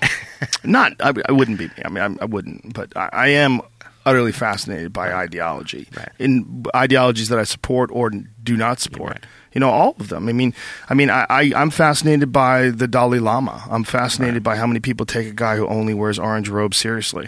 Like, come on, do you really think God gives a fuck what clothes you wear? Right. Is he is he staying warm in that out, or is he? Right. He's no different than that fucking Phil Robertson guy that's from uh, Duck Dynasty who always wears camo. He's wearing a goddamn outfit, Right. and by that outfit, you recognize that he oh he's a man of peace and of, Yeah, yeah. of enlightened thinking. No, he's a silly man who wears orange who doesn't have sex. Okay, and why does he not have sex? Because he has an ideology. Right. This ideology tells him that he's a holy man from birth. That's right. And if you don't think that's fucking ridiculous because he's friends with Sharon Stone, you and I have nothing to talk about. Oh, he's he's buddies with Richard Gere. He must be holy. Get the fuck out of here, man. I, you know, it's funny you, you talk about these Hollywood types. I, I wrote an article, which one of those really popular ones on Psychology Today, where I was talking about the narcissism and grandiosity of celebrities, where uh, they they uh, what's her name uh, Madonna because of her Kabbalah juice. Uh, says that uh, the radiation problem in some lake in Ukraine could be resolved by putting some Kabbalah juice on it, and she's really What? she's really astounded Come on, wait a minute, wait a minute. no, no, it's there What's somewhere. Kabbalah juice? I don't know. Some Kabbalah holy water. I don't know. I don't even want to. I don't even want to help her in uh, any way by bringing this up You know, anymore. Gwyneth Paltrow had some other thing about beauty. Um, the the play um, the, the the autism girl I've written about. Oh, Jenny McCarthy. Jenny McCarthy, Mm. The autism girl. the autism- was was shocked that the NIH, the National Institute of Health, was Mm-hmm. not taking her scientific research seriously, demonstrating that that's what right. I mean, Is she a scientist? No, She has Uh, research? She, but she, I think she must have played once at some point.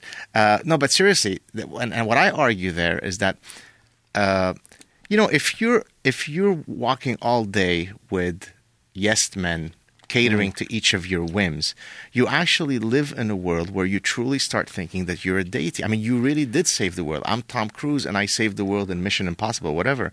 And therefore, it is perfectly reasonable that I have something profound to say about everything, right? Therefore, Tom Cruise says that there is no such thing as psych- psychiatric instant, uh, uh, uh, illnesses. You just have to do exercise and, and vitamins. And that we don't take that seriously is really an affront to him. And so I had written an article where I was saying that it's it's really astounding the type of narcissism that these folks. Uh, and I argued that it, in part it comes from a form of guilt.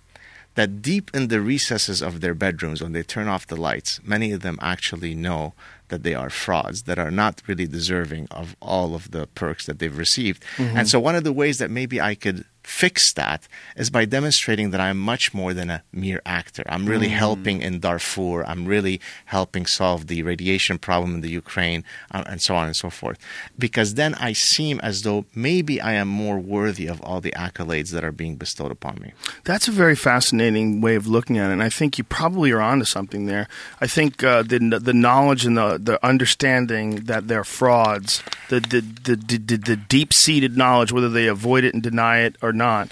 I, I, there's a lot of people that are horrible people that are involved in charitable organizations, Right. and one of the reasons being is to tr- sort of show that they are good people. Like, Exactly. there's a guy who's a, a pretty blatant plagiarist who's involved in some pretty uh, interesting charities, good charities, very good charities.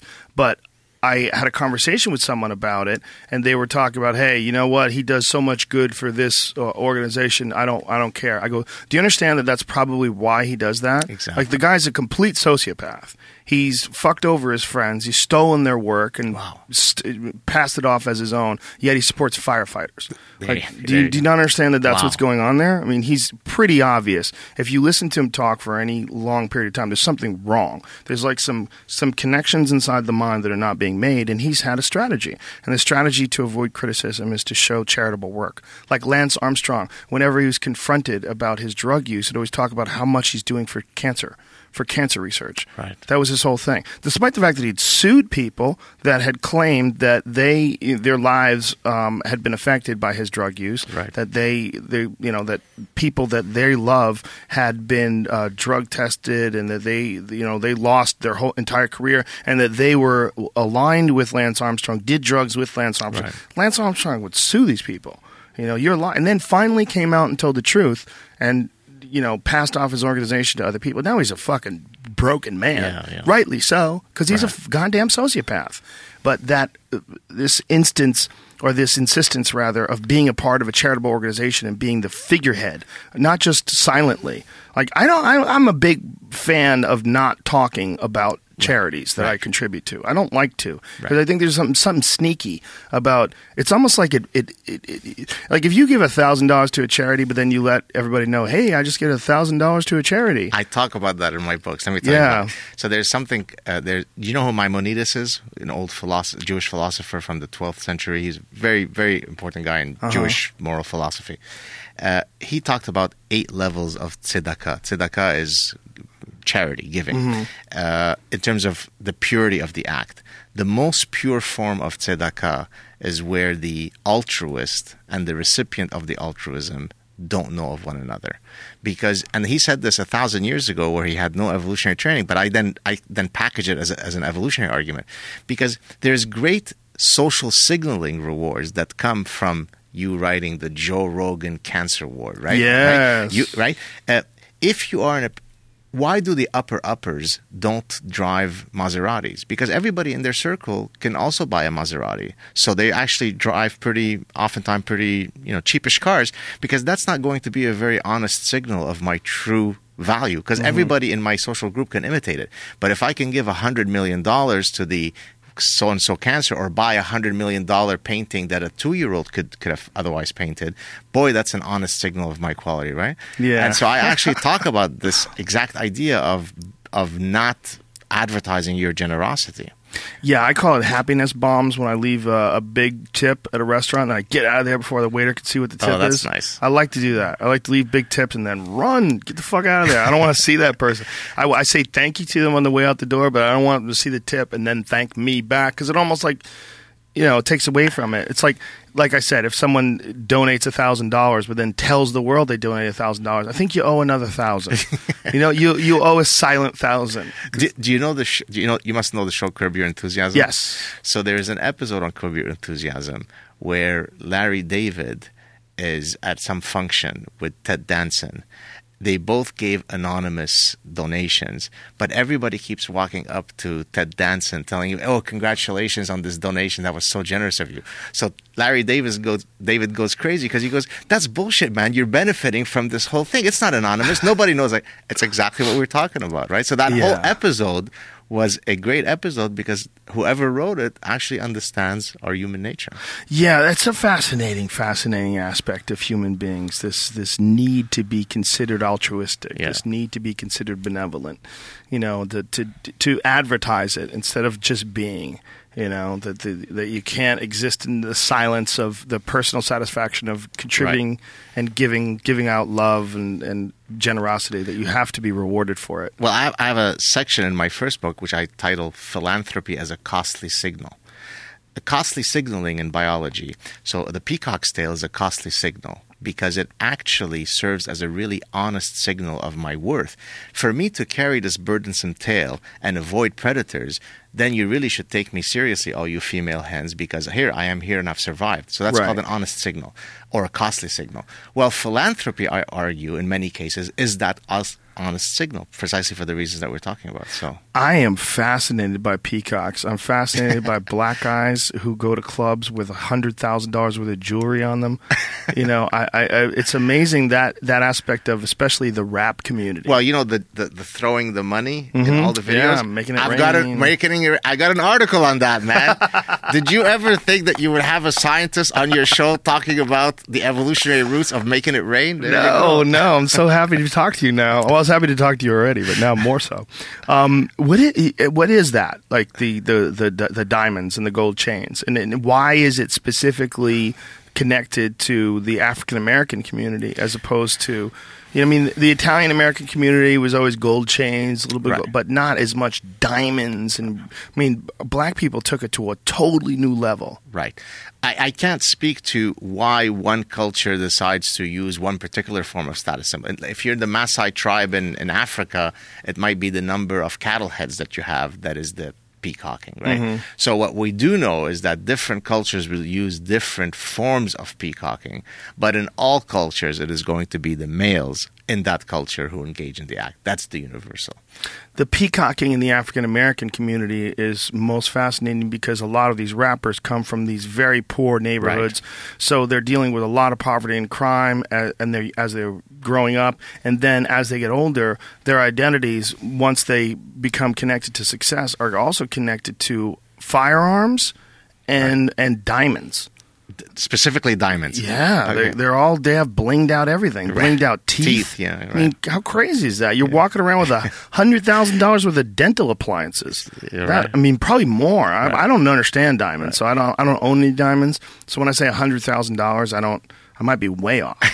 there was a company called um, well, I don't remember the name of the company, but the, the project was called American Brandstand, a play on American Bandstand. Dick, what is the, what is the guy's name? Mm-hmm. Yeah, Dick uh, Clark. Dick Clark. Uh, so what they did is they did they they looked they did a content analysis of brand mentions in Billboard Top 100 to see how often brands are mentioned. You know, hey girl, I've got the Maserati. And what they found, not surprisingly, is that it's almost exclusively in hip hop videos. It's almost exclusively male rappers who do this behavior. And it wasn't diamonds actually what the number one product was cars. So cars were overwhelmingly the most often cited form of peacocking in rap video in rap songs. I was at a uh, an event, a kickboxing event in Los Angeles the other day with my friends Eddie and Tate, and we uh, we when we showed up, this guy pulled up in this bright orange Lamborghini, this crazy you know car with the gold wing doors that pop up, and. Uh, I, we were talking, and I'm a fan of cars. I love cars, but I do not like Lamborghinis. I think they're foolish. I think the the doors are foolish. I mean, I they break all the time. I have a friend who reviews cars, and he reviewed this Lamborghini Aventador, and he said it broke down after like two. They had it for two days, and the transmission exploded. And I was laughing about it, and I was like, "What the fuck? Like, why would you spend a half a million dollars on that car? Like, there's some brilliant pieces of. I'm a big fan of cars. I'm a big fan of engineering in general. I love well engineered watches. I love a well engineered table. I love laptop. I'm a fascin. I'm fascinated by human innovation. So when I see certain cars, I am fascinated by them. But when I see that one, I just think that's just so goofy. And my friends were like, "Bro, that car gets you pussy." And I was like, really? Does it really? Like, come on, man. Is a girl, would a girl bang? So we had this debate. Would a girl have sex with you if she saw you in that car? Let me answer the as question for opposed to, please do, as opposed to, let's say a Corvette. And like, no, man, anybody can get a Corvette. A Corvette is a, a- like my friend Tay goes, man, a girl will hop in your car just to see where you live if you have that car. They just want to see where your house is. You got a $500,000 car. What the fuck does that dude's house look like? So I'll tell you three scientific studies, one of which is mine, and then a personal story of my brother who lives in Southern California. Uh, so Nicolas Guéguen, the guy who did the breast and uh, French guy. French guy, uh, did a study uh, very much similar in spirit, where instead of manipulating the fireman suit, he had the same guy approach different women as a function of and, and manipulated which car he was driving. I can't remember the exact details, but it's something like it's, there's a three time increase in the likelihood of a woman giving you her phone number if you are driving a high status car versus a low status car. It's, a, it's the exact same guy. Three times? Three times greater. Wow. A- And the same guy, by the way, did another study where he uh, he he was either he, he the guy who was approaching the women was either with a baby or not, and in another version with a dog or not.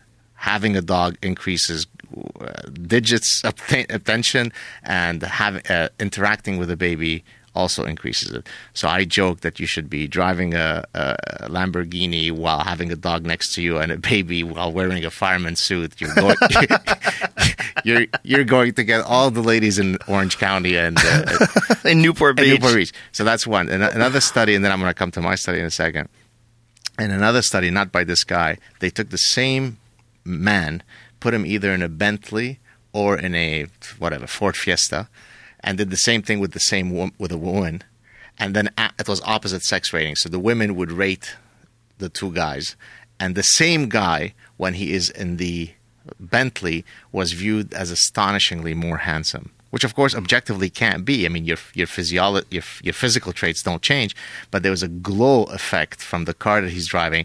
He, he's he's handsome. He's he's a Brad Pitt in this car. He's a loser in this other car. But the same manipulation on women men didn't care. In other words, their evaluations of how attractive the woman was did not depend on which car she was seated in. So I would think that with men and with women, that the women it would be more intimidating to the men if the women drove a Bentley. oh, because uh, they She have high you. status. Yeah, perhaps. Well, especially if you have a, a Toyota, Some crappy you know, car, yeah. well, nice car, Toyota, you know, not a bad car, but just not a high status car. But if you pulled up in a, you know, whatever, you know, name it Chevy Cobalt or something like that, Right. And the, you know, the girl you're going to go on a date with pulls up in a Fair enough. Lamborghini, you're like, oh, what the fuck? Right. right. I would think that for some men, they find that some men find women that are very successful intimidating and but un- here they were just unattractive. they were just asking them how good looking do you think they are.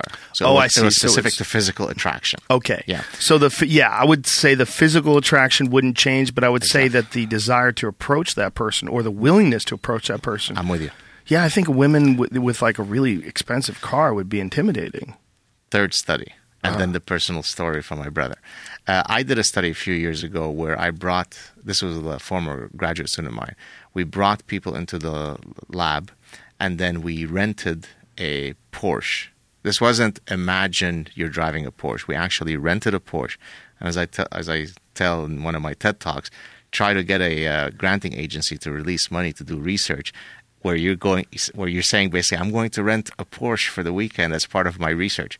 So uh, we rented a, a Porsche and then we had some other beaten up car and we had the same men drive both cars either in downtown Montreal on a Friday evening where everybody could see you driving the car or on a semi-deserted highway where nobody could see you. And at the end of each of the driving conditions, we collected salivary assays to then measure their fluctuating levels of testosterone. And the idea being that uh, when you put them in the Porsche, it's going to explode. And that's exactly what we found. Uh, you, and now, some one of the reviewers had written, he said, "But how do you know that that's just, just not because they're driving fast, and so that's causing a rise in testosterone?" And the way we could control for that is on downtown Montreal on a Friday evening, it's bumper to bumper traffic. It's I mean it's it's it's like being in a parking lot. So it's certainly not because you were driving fast. It's because everybody could see that I am sitting in a Porsche. So your endocrinological system exploded simply because of this imbuing of social status to you. And we know this from other animals where if you and I fight, if we're two males we fight, if you win, your testosterone goes up. If I lose, my testosterone goes down. And so here we were applying this exact idea to the consumer setting. So the person that was in the fast car that was a, on a, a deserted stretch of highway just going fast, their testosterone didn't rise? No, it did. It did. We actually predicted that it would rise in both con- those conditions, but it would rise more when there's a public audience to see you doing it. Right. That makes sense. Right? What we found is that irrespective of the environment, you put a young male in a Porsche, his endocrinological system explodes. So the the environment didn't matter. Just the fact that you were imbuing me with this immediate social status uh, resulted in the same increase in testosterone. Well, isn't it also an engine thing too with young men? I know that they have done uh, studies where they sh- had young men rev engines, just a, like a V8, a powerful V8, just the sound of and that increases testosterone. yeah increases testosterone. Oh, I, I don't think I know that study. You, you're gonna need to send me that. Yeah, email. I, w- I- will as soon as I find it. Um, but the, the the test that you give them, how much of a variable, how much of a variance was there between not driving that car and driving that car? It- well, s- statistically significant. So it was certainly strong enough to pick up a, a big difference from the Toyota to the other car. Right. Do you remember the percentage? I don't. No. I could send God, you the think paper. That would be big. Yeah. For athletes, just drive around in a fast car and it'd be good for your recovery. right. Right? Because your Well, I- testosterone would I- increase. Well, I always joke uh, with my wife, and I tell her that since men, as they enter middle age, their testosterone goes down. If I now have to buy a luxury car, that's just medically mandated. I mean, that's just- that's- Well, is that what's going on when men have this uh, midlife crisis? Like, that's what women. I mean, it's always the joke with women that they see a guy in a Ferrari and he's like 50 years old. Sorry about your penis, you know. yeah. But is that Well, I did. I have a study that's not yet published. Speaking of the car you drive and some morphological feature, you're gonna like this one. Um, so this is not published yet. With one of my former doctoral students, we actually ha- we created online dating profiles of a man, where everything is the same except that in one version his prized favorite position is a fancy red Porsche or some shitty Kia or whatever it is. And then we asked men and women who were looking at this profile to evaluate the guy's height. Watch what happened. Men, when they evaluate the guy in the Porsche, denigrate his height. He's ah. shorter. Women increase his height. This is exactly what you would expect from an evolutionary perspective, right? Sure. Right? Status is a threatening cue for men. Therefore, it serves as an intrasexual rivalry cue. So if you're in a fancy car, oh, Joe must be some short, wimpy guy. Women, on the other hand, will look at Joe, the exact same Joe. He, your your height didn't magically change, but say, "Wow, Joe was a tall guy." He's a very That's fascinating. That you should study haters. You should study like haters of celebrities, like someone who becomes like a Justin Bieber type character, Right. especially someone who's a, a, famous person who women just go like if Justin Bieber goes anywhere in public, women will literally scream and Right. faint and pass out, like almost Elvis like in some Right. certain ways.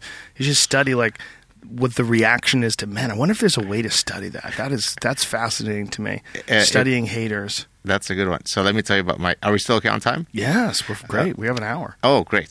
Uh, so I have a brother who's lived in California for 30 years, uh, who, by the way, I, I think I'd sent you this by email, was a fighter, was a judo, Olympian judo fighter who played in the 19, pl- well, played, who competed in the 1976 Olympics.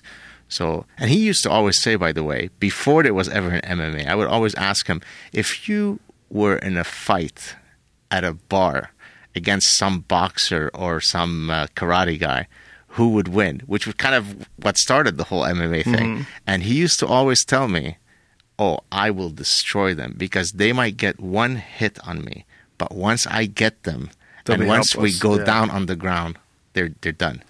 Uh, so, anyways, uh, so he he he made a, a lot a lot of money in the software industry in Southern California, and so he used he was the classic kind of peacocking guy. He owned three Ferraris, an Aston Martin Lagonda, and so on. Uh, and so we would we would play this game.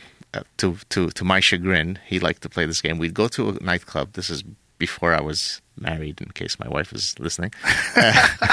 uh, no, but this was before we were married. Uh, we would walk into a bar, these fancy schmancy clubs, and he'd say, "Take your time and look around and find the most stunning, unattainable woman in this place. Now, take your time." So I'd go around, look around. I'd pick the girl who's not only the most beautiful, but the one who is clearly accompanied by a guy who looks like a brute, and they seem to be very intensely in love. So now it's I've really raised the bar of him not being able to get her. Now my brother is about five foot three, so you, you, he's not tall and so on. But boy, is he carrying the, the big testicles of owning all those Ferraris. And so he he'd say, okay, that's the girl you you you, you want me to approach. Okay. So the she, he'd wait like a shark, and then the girl, uh, the guy would go to the bathroom. He'd approach the girl. He'd he'd come up to about here on her. I mean, it was just incredible to watch. He'd come back to me and say, "She'll call me tomorrow." I said, "Absolutely zero chance, David. It's not going to happen." Next morning, he'd say, "Gad, come over here." He, at the time, we had the Answering machines? Answering machines. This is like maybe early '90s. Hi, David. It's Candy. I was we met yes. Well, what got him Candy? It was the fact that he. So owned, what would he say to them? I don't know. I have three Ferraris. Come with me. I like that you're I know putting you the have, Arabic accent. I know you have a man, but he is stupid. He's big, but he does not have cars. It's something What did like she that. say? Well, look, the reality is that whenever we went anywhere in one of those cars, I just noticed anecdotally that the women would be all over the place. Is that changing with time when people become more aware of how kind of peacocky and it it becomes more of a, a, a cultural sort of a, a caricature? To, Right. So I, I think what happens is that the the product that we use for the peacocking might change. So, for example, maybe in the cafe uh, sipping uh, parties in Hollywood, it might be that I drive a Prius. You, I was make- so happy you just said that. right? So that now makes me the the, the top dog. There- Yes. There's actually a paper uh, by a colleague of mine. I think it's called uh, "Green to be Seen," right? Uh, which so which is. Mm-hmm. basically a form of conspicuous consumption based on being green rather than being in, in the big Hummer or whatever. Right. So the, the bottom line is that the signal itself will change, but the need to signal as a form of a mating strategy is always there. More progressive brownie points. More progressive. I keep points. track of the amount of Priuses that I catch throwing cigarettes out the window. I'm up to eight. Eight Right. Priuses in Right. my life Right. I have observed throwing cigarettes out the window. I get fucking furious because I know those fucks. I know what they're doing. Right. They drive. A lot of them drive those things not for the consumption, not, not for gas, low keeping gas prices Right. down. They're doing it because they want to appear green. Exactly. And there, there are actually studies that look at how much are you willing to pay extra for a green product, and oftentimes what people say attitudinally, and then what they do if it affects their dollar, there's a big incongruity. So you see Oh, the yeah. hypocrisy of people, right? Again, it's the posing, right? Hmm. I mean, I want to appear as though I'm enlightened, progressive, I care about Mother Earth, and so. Well, most certainly. I mean, I'm a hunter, and I've experienced this weird thing where people who wear leather and eat meat get angry at you for hunting. And one of the reasons why they're angry at you for hunting is somehow or another what you're doing is uh, animal cruelty, that you don't have to do it. Why not go to a supermarket? This is like an incredibly narrow minded Right. way of thinking. And I'm like, you have a leather couch. do you understand that the animal that you sit on, on, every day suffered unimaginable cruelty? Right. The animal that I shot didn't even know I was there until I put an arrow through its heart. Do you ever feel any gumption at, at, doing it, or no? yeah, no, de- definitely. It's not an easy thing to do. It's not. I, I eat meat. I like meat. I've always eaten meat. Um, I work out a lot, and I find that I've, I've I've tried being a vegetarian once when I was competing, um, back when I was fighting. and I didn't perform as well. I didn't have as much energy. I didn't feel as good. And granted, this, in all fairness, my knowledge of nutrition was far less then than it is now, and I, I didn't have the best diet in the world, and, and I was also very young. But um, I, I, you know, animals like humans live a finite life, and I think that they eat each other. They're, the world that they live in is un, un, unbelievably cruel. And if it wasn't for getting killed by a hunter, it's not like they're going to live forever and become magic. Right. Okay, they they get killed by coyotes and mountain lions and. I like going into that world and acquiring meat. My goal is at the end of 2014, all the meat I eat at home to only be from my hunting. No kidding.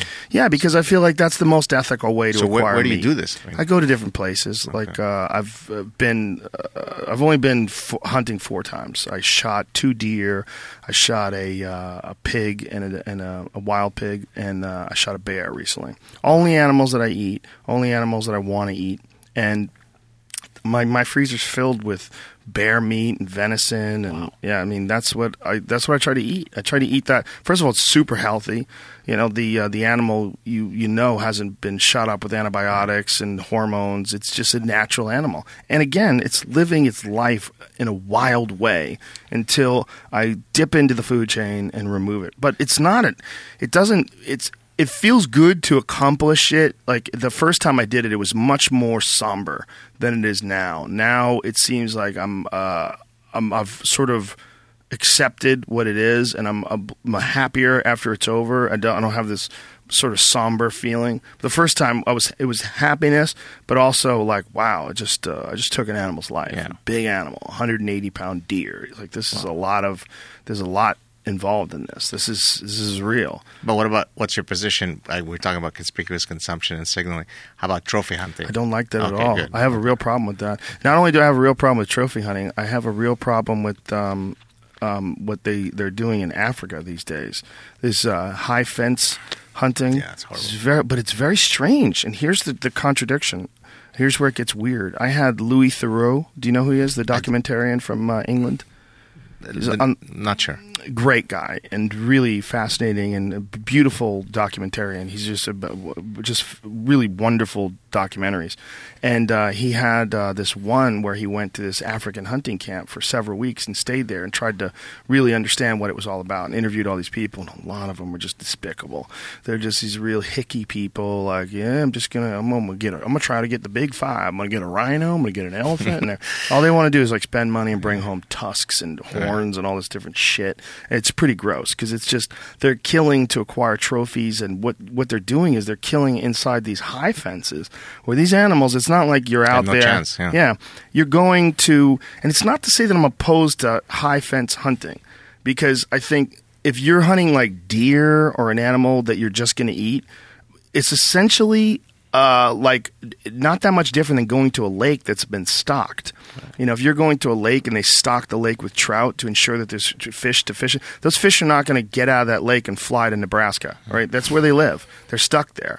And I don't think there's any difference between that and like these high fence hunting operations in Texas, which I don't have any problem with at all. They have like these thousand acre, and one of them I know of is 14,000 acres, and they they keep deer on it. And why do they have the fences up? Well, to keep poachers out, to keep, to, and they also, they make a living off of uh, guiding people to hunt these animals. And for them, it's like the ethical um, uh, acquiring of, of your own meat. And it's venison. It's very delicious. It's, it tastes good. It's good for you. It's very healthy meat. I don't have a problem with that. Well, the African thing is so confusing because there was a woman recently um, that was on the news uh, this this past week. She was 19 years old. She went to Africa and took all these photos with her that with a lion that she killed. I might have shared that on my so, but that wasn't a week ago. I did one. You did recently, but it was Yeah. a different one. Oh, it was Yeah, different, I saw. I went. I've followed all your stuff. I've been Oh, paying attention you. for a while. Um, but um, you had you, you said it's disgusting. And it was- she was holding the mouth of the lion Oh. Exactly, open. exactly. Yeah, that's dark. There's something dark about that, man. I mean, if you're not going to eat that animal, I mean, I, I, I don't. I have a friend who's going lion hunting in the wild. He's a bow hunter. His name's Cameron Hanes. He's going to eat a lion though. Wow. He's going to go over there. He's going to hunt it in the in, in the not in a high fence. He's going to Zimbabwe in the actual jungle. He's going to hunt a lion and he's going to eat it. You know what would be he's cool? fucking crazy. To, to, to, to, to collect salivary assays from these types of guys pre pre kill Mm-hmm. post kill. Well, he's got plenty of testosterone before and after. Oh, right. But I, I guarantee you that it jumps up when he, uh, Yeah, he shoots wow. it. He he's the one who took me bear hunting. Wow. Yeah, he's uh, he's probably one of the most famous bow hunters in America today. Probably in the world, actually. He's a legit bow hunter. I mean, he makes his living doing that, and he's uh, very famous because of it. Very ethical, though. He does not shoot anything he does not eat. Right. Everything he shoots, he eats. And I think that's where um, that's where I have an issue with this this this Africa thing. But where it gets weird is that those animals, many of them were on the verge of extinction, but now they are they're in very high numbers. The reason being is that they're in these high fence operations, so it's such a catch twenty two. Right. On one hand, they were on the verge of extinction, uh-huh. and on another hand, now they have these high populations and they're super healthy, but they only exist as a commodity to be hunted down. I mean, and the way they're doing it is like there's a water hole, and there's like a hundred animals in front of the water hole, and these people just sit there and, and they just shoot one. They go, "Look what I did on my hunt." like, is that even a hunt? Right. You're in a park. Yeah. I mean, you're in a fenced-in, like you know, it's someone's yard. Yeah, You- you're they- not tracking or anything. they're like yeah. pets. Yeah, yeah. I mean, it's, it's, it's you're not only not tracking the, those animals. They're never gonna leave and go hundred miles away to a different place, and then you know go across a river to you know it's mule deer. They they discovered that mule deer in America. This is a really recent discovery. They had no idea how far they migrate, but they migrate as much as 150 miles Wow. in a year. 150 miles is a lot of walking, man, for a deer. That's like here to fucking San Diego for a deer, you know, and they're just starting to understand their migratory patterns. Wow. And that's, but that's a wild animal. Now, if you, that's what I consider fair chase. Right. You go out hunting, you find a mule deer that's walking 150 miles. You figure out where they're going to be, and you know, and then uh, stalk them and get into a good position and and shoot them and eat them. It's about as fair and ethical a way as you can acquire your own meat. If you're going all the way to Africa and you're not even going to eat that animal, and you're just going to like stuff it and stick it on your wall to let everybody know how, how Billy badass you are. That's weird, man. That's it's, it's a weird aspect of human beings that we would even consider that to be a form of recreation, you know? And people go, well, hey, it's totally legal, and well, hey, there's nothing, you know, they the, the money goes to conservation, and I guess it does in a way. I guess it does. It does go to keep these animals alive so they can keep killing them. Right. It's weird. It's very weird. So are you a, also a paleo guy? Well, you know what? That whole paleo thing, I don't like that term, paleo, because the term has been debunked by science. Right. When you talked about like what people did or did not eat, um, I think that natural foods are more easily digestible. I try to stay away from bread as much as possible. Although I do, I have uh, started eating more sprouted bread recently, like Ezekiel type bread. I feel like my body digests that more easily. I think it's a little healthier. I, I keep away from white flour and pastas and things along those lines, and I try to avoid processed foods as much as possible and sugar as much as possible. So in that sense, yeah, I eat a lot of vegetables. I eat a lot of protein, animal Right. protein, fish, and things along those lines. But I th- I just think that I'm just real. I noticed because I work out so much and because I uh, I do um, athletics where you sort of measure your progress. You know whether it's uh, my workout routines like strength and conditioning routines or martial arts. I can kind of see when I'm on and when I'm off, and I can uh, anecdotally or directly correlate that between my to my diet. And I find that when I take supplements and I make sure that I have plenty of vitamins and plenty of green leafy vegetables, that's one of the most important ones I think Right. and healthy proteins. So in that sense, I, I eat along the lines that a lot of those paleo guys eat. Right. You know, I, I when I used to be a very competitive soccer player, I was grossly underweight my whole life. I mean, 125, 130 pounds, 4% body fat. Just from running all the time. running yeah. all the time, training. I even ran some marathons.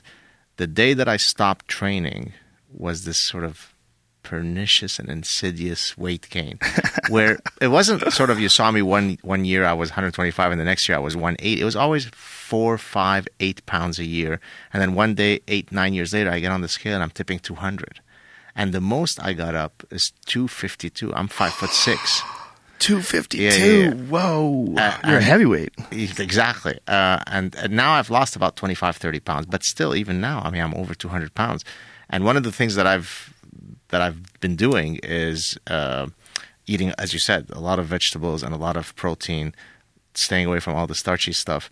And I'm using, uh, do you know myfitnesspal.com? Do you know this thing, this calorie ca- counting program? No. It's, it's part of this whole quantify yourself. Uh, so basically, my I have to give credit to my wife. She she literally counts every single calorie that goes into my body. I have to basically Wow. have 1,400 calories net a day, uh, including exercise and so on. So as long as I hit 1,400 calories net that day, and I've lost so far 25 pounds in maybe three months. So, That's amazing. Yeah. That's a great number. 25 pounds in three months Yeah, is really pretty good, healthy. yeah. I mean, now it's it's not too fast, too. That's good. yeah, yeah. I, I've now it's getting a bit rough. I, I can't seem to break the next sort of hump. What do you do for exercise? So I, I'm I'm a cardio guy. So Mm-hmm. maybe I don't know. Maybe you'll you'll you'll guide me in better ways. Uh, so I just do tons of cardio. So it could be I run on the treadmill, or I do stationary bike, or I do elliptical. I usually try to average between 45 minutes to an hour. Every Well, cardio is great, no no doubt about it. And you know, there's nothing better than having a good gas tank and having a healthy heart. Right. But um, one of the things that burns calories the most is muscle. Yeah. And the more muscle that you can put on your body, the stronger you can make yourself. Uh, it's kind of strange, but you get leaner. Yeah, your metabolism goes up. So yeah, Mm-hmm. Yeah. And I just find I just feel better when I'm stronger. You know, my body works better. I like the way it feels better, and I think that I can eat more. Right. You know, I, I I'm a pig. I like eating, right, but I'm pretty lean for someone who eats as much as I eat. Like if you ever see me eat, people freak out. Like especially like after comedy shows, I'll do like two shows in a night, and I'll have two entrees and a salad and Right. an appetizer. Right. Like to the point where waitresses think I'm joking, and I'm like, nope, I'm serious. I'm I'm gonna eat all that too. Right. Wow. I eat a lot of food, but um, and I love it. So the way I make sure that I stay lean is I do a lot of exercise and, and a lot of weightlifting. I think that weightlifting, and by weightlifting, I'm not doing like a lot of the traditional stuff like bench pressing. Most of the stuff I do is full body exercises, Right. kettlebells, things along those lines. But when I do that, all that intense strain, uh, that's not available through cardio. Through cardio, you could do sprinting and you could really get your heart rate up and really get exhausted. You certainly burn off a lot of calories, but that intense strain of fucking, you know, Right. that's what makes bone density. That's what makes your your tendons and your tendons stronger, muscle density strong, more thick. And I think that also helps your calorie consumption. Oh, cool. Speaking of com- comedians, I just because very organic, what's going on? I just hired a postdoc whose claim to fame so far, until he gets into my research program, was he was studying the evolutionary roots of humor. Oh, that's interesting. And so what he basically looked at is humor as a sexually selected trait as a proxy for intelligence. And so with with his former doctoral supervisor, who's a well-known evolution psychologist, they would go into comedy clubs and uh, rate people's uh, impressions of how funny the comedian is, and then would administer IQ tests to them. And it turns out that funnier people are actually smarter people. And so when women say, uh, you know, I love, you know, they always say, I want a guy with a sense of humor. I want a guy who makes me laugh. What they're effectively saying as a as a proxy measure is, I want a guy who's intelligent, because intelligence is a heritable trait. Interesting, but I bet that's wrong. Here's why I bet that's Okay. wrong. I don't. My my favorite comedian of all time is my friend Joey Diaz. I think he's the funniest guy that's ever lived, and uh, he is a very smart guy as far as like street smarts and Right. wisdom, and he knows a lot about life. If you gave him a fucking IQ test, though, he might barely beat a chimp. Right. So I think what you're basically saying is that IQ might not be the way to Yes. measure intelligence, mm-hmm. but what but you are admitting that he is probably very intelligent. Oh, he's Al- most well, then- certainly very intelligent. So then that's that's supporting the He general theory. Oh, it's the general Yeah. theory's on. I Yeah. just think that IQ intelligence doesn't measure, measure be, yeah. social intelligence. Fair enough, yeah. He's very socially intelligent. Yeah. Like he spots like he's a predator in some ways. Like he spots like the weakness a person has. And is like, look at this motherfucker with his goofy. You know, he'll find Yeah. out Yeah, the yeah. one thing about you. Oh yeah, that's not what you're thinking. You know, he'll like he'll find the one thing that you know you're trying to pretend you're not, but you truly are, and it, it'll like illuminate itself Right. like glowing. Ding! Here, this guy's actually uh, this. He's Right. actually a that. He's Well, lying about this. Most certainly. You know, they, there's a study that was done with CEOs, and the number one thing that they all had in common, other than on average being taller than the norm, CEOs are C- taller than the norm. yeah, they're I Fascinating. they're I think six foot two or some some of them. I can't remember exactly the number. Uh, is that they had very high social intelligence. Yeah, it makes sense. Well, I it mean, makes sense, right? If you're an operating officer, you're you're trying to keep everybody in line. There's a lot of social intelligence Exactly. required to do that to manage a giant group of people and keep everybody happy and you know and foster morale and yeah, there's a lot involved in that. Here's an interesting one. Uh, remember earlier we were talking about uh, you know how these uh, Hollywood types are lying to themselves in the privacy of their bedrooms. They're- yeah, I'm they- glad we brought that back up again. There's more to talk about there. Yeah, so I, you're gonna like this one. So I've often wondered whether they believe the hype that they say. In other words, when somebody is posing in this way, do you do they truly kind of internalize this or not? There's a fantastic evolutionary theory that looks at the evolutionary roots of self-deception. In other words, wh- why is it that we are so good at self-deceiving ourselves? Uh, this is by a guy named by the name of Robert Trivers, phenomenal evolutionary biologist. And he proposed the theory that I think is brilliant in its simplicity. And then what I usually do is to demonstrate the phenomenon, I go to a television show like Seinfeld to, to, to find a manifestation of that phenomenon, which I'll talk about in a sec. So he says that one of the biggest dangers that we face as as humans is to navigate all of these social threats in our environment, right? So I'm trying to manipulate you while you're trying to read me to see my manipulative intent. That's called Machiavellian intelligence or mm-hmm. social intelligence. So one of the ways that I could fool you without you picking up that I am fooling you is if any visual cue in my in my face that would signal that I am lying, I would shut it off. The way you because then you can't read that. Right? Right. And the way you do that is by deceiving yourself. In other words, if you understand what I'm saying? Ah, yes. So I yeah. want to lie to you. I want to deceive you. I want to make you do A. But you're going to be looking at me to see whether there is any f- visual signals that shows that I'm lying. If I could suppress those by first lying to myself, then you can't pick up that I'm lying. So then, so there's a show on Seinfeld. So I said, you know, how can I demonstrate this to make it sort of more sexy in, in my book? So there's a show on Seinfeld where George Costanza, who is kind of a duplicitous, devious guy, uh, is is trying to teach Jerry how to be a better liar. And one day, as he's about to leave his uh, apartment, he looks at him and says, "Remember, Jerry, it's not a lie if you believe it."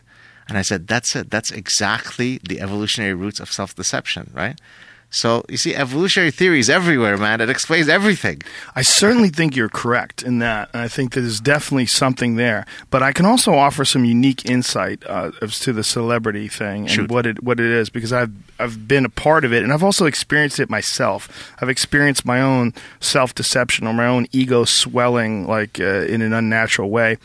It's because of the environment that you're constantly in and the data that you're getting. The, the data that you're getting if you're a star. Like I've seen Now, I'm a nice person, but I, I've seen people get shows and become these fucking ruthless dictators. Like people that have sitcoms or shows that revolve entirely around them. Like a like a you know not Seinfeld. He's supposedly a very nice guy, but like uh, there's this famous story of Brett Butler, who's from that show Grace Under Fire, about what a ruthless monster she became when she was on the show.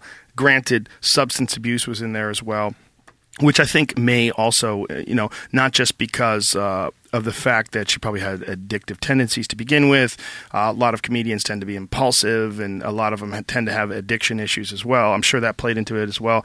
But also, this the pressure of being the one, the pressure of being this one person. Where when Brett Butler shows up on the set, everyone has a coffee for. There's a script. Can we get anything, Brett? They're all treading lightly. You know, they're all like worried constantly that she's going to be upset at them. So their data, the data that a person like a Brett Butler or some star has, is that they are special. Yeah. That's all the data they're getting.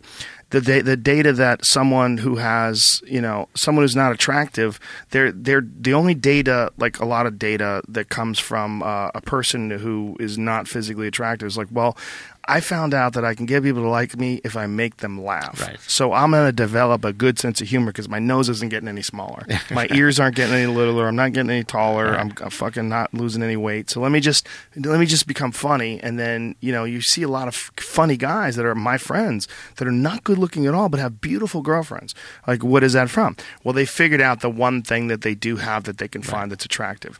The data that these actors and these people that get that are famous, they're constantly getting love, and they're getting love from people that don't know them. Right. They only know their work. They only know this thing that they've pretended to be in a movie where they were a superhero, or in this thing where they were a doctor, or in that show where they were, you know, they always had the right answer and they were on top of things. How many people that we've seen in movies that we thought were like really smart, intelligent people, then you see them in an interview, and you go, oh, he's a fucking idiot. he's an idiot who's playing a role Right. their their data that they get is completely unnatural. That environment where you, for whatever reason, they decide that you're going to be the guy. They put you in this thing. They project you on a screen that's 60 feet wide. Every time you talk, the words that come out of your mouth were carefully constructed by a team of writers, and they, that labored over those words for weeks and weeks. There's music playing. I mean, it's it's it's amazing. Exactly. So that environment is so completely unnatural. The data that they get because of that is so unnatural. When Brad Pitt shows up at a some awards party or something like that, and he goes down the red carpet, and people fucking go bananas and scream. He handles it remarkably well for someone who's in that scenario because that Right. is a completely unnatural Yeah. scenario and must be insanely difficult to maintain objectivity in that in that situation. So that has to be taken into account. Just the data that those people Sure. get is so different from the data that a guy who is uh, working at a camera shop gets. A guy that's a normal person in a normal life. That the data that they get is when they interact with people, people judge them based on Right. their appearance, how they talk, what their background is. They start communicating, they gather up data. When you see Tom Cruise or Brad Pitt, like you automatically like them. You automatically have all this attached to them. And that's a totally unnatural world to live in.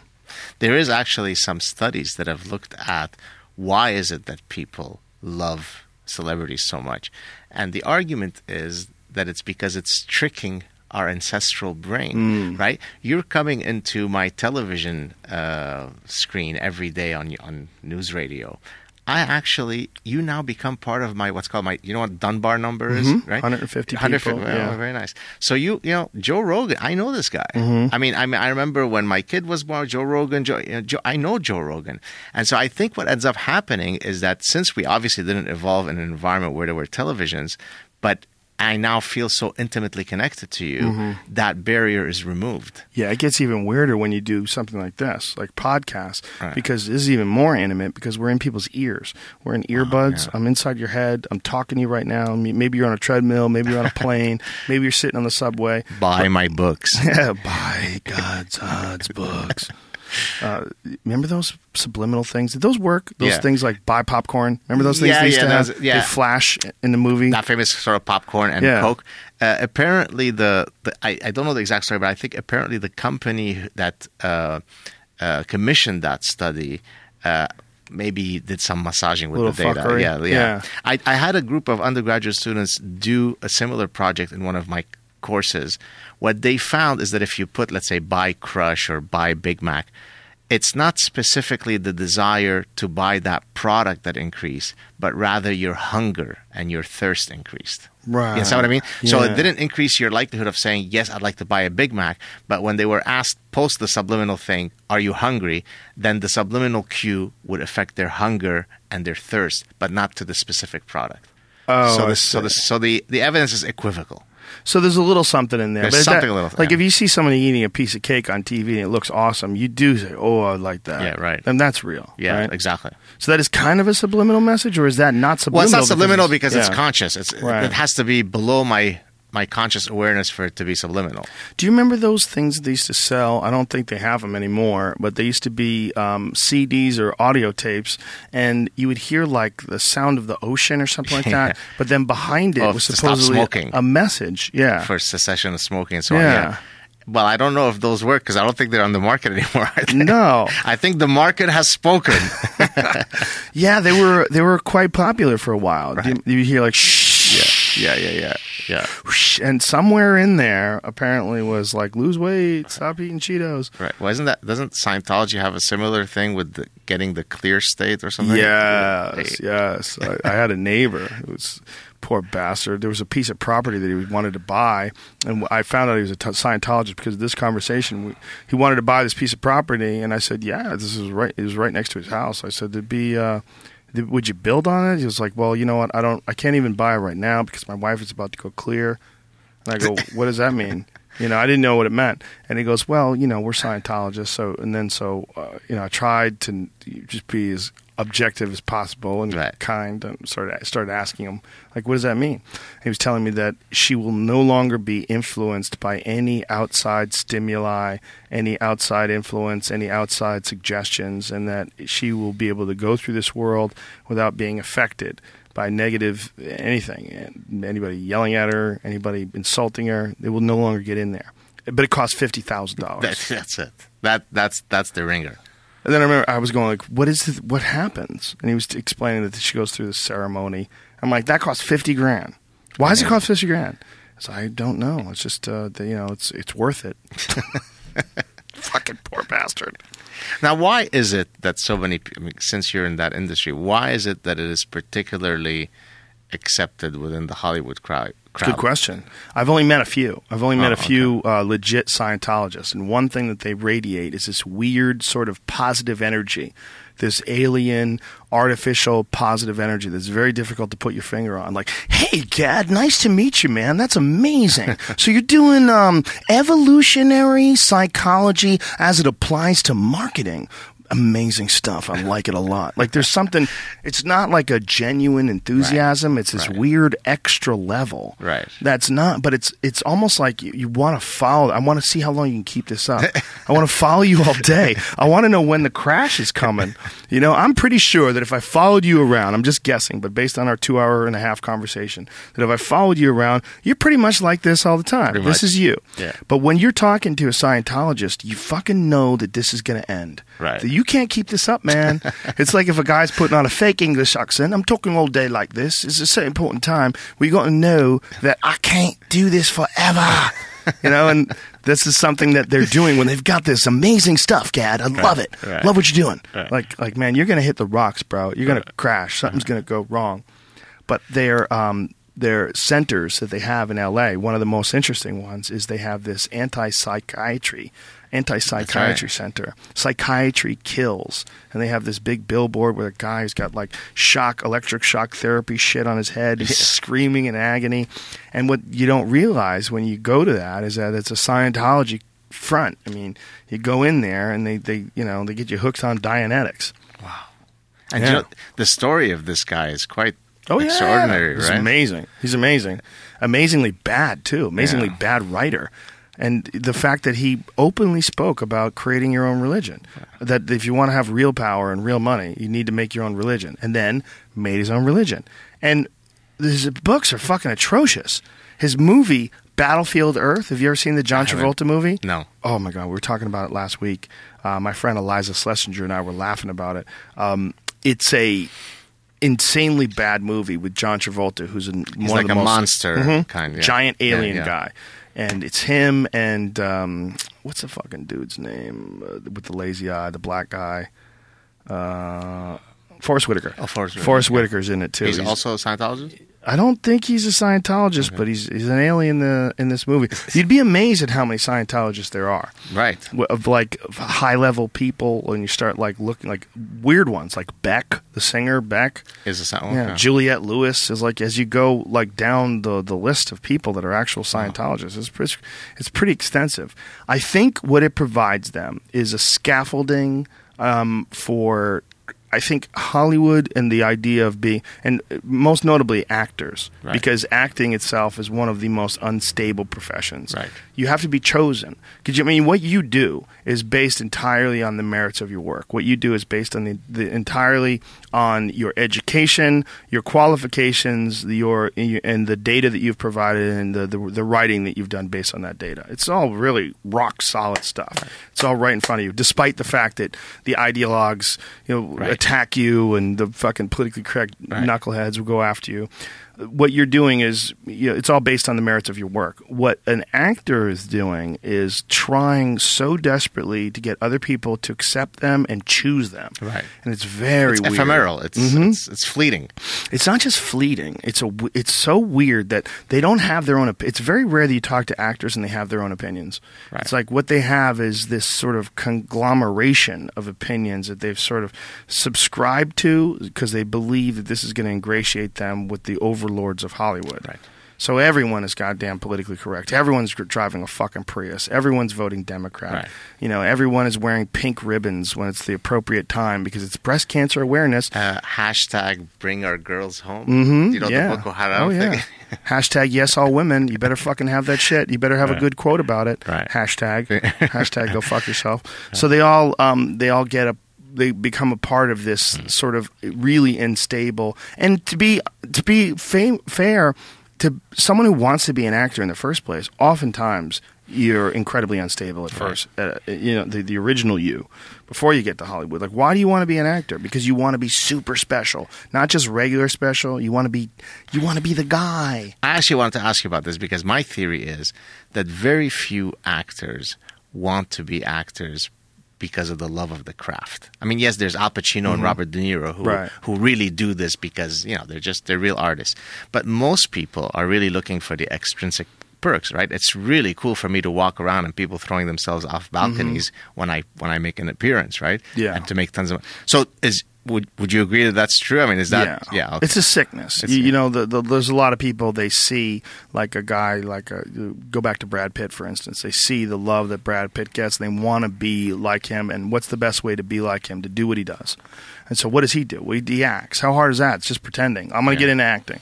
You know, they just they want they have a hole in their soul they need to fill up with other people's attention. And almost all of them that are like really extremely successful had some fucking wacky childhood. Right. Me, me personally, I had a very bad childhood. It was was not good, you know. And because of that bad child, it wasn't the worst. I have friends that have way worse childhoods, but it was enough to create a deficit that I had this uh, burning desire to fill in to show that I wasn't a loser. Right. You know that it wasn't it wasn't this this child who was ignored and you know and treated like shit. That I wasn't that. That I'll show you. You know, and that I'll show you is what sort of leads by to getting fame, by becoming Mhm. okay. or being great at athletics. I mean, that's Okay. what initially led me to fighting. That's what initially led me to comedy. It wasn't as much I'll get fame as I'll show you. Like I'm going to get great at something. Right. And then somewhere along the line, I started acting. It was, but that was completely by accident.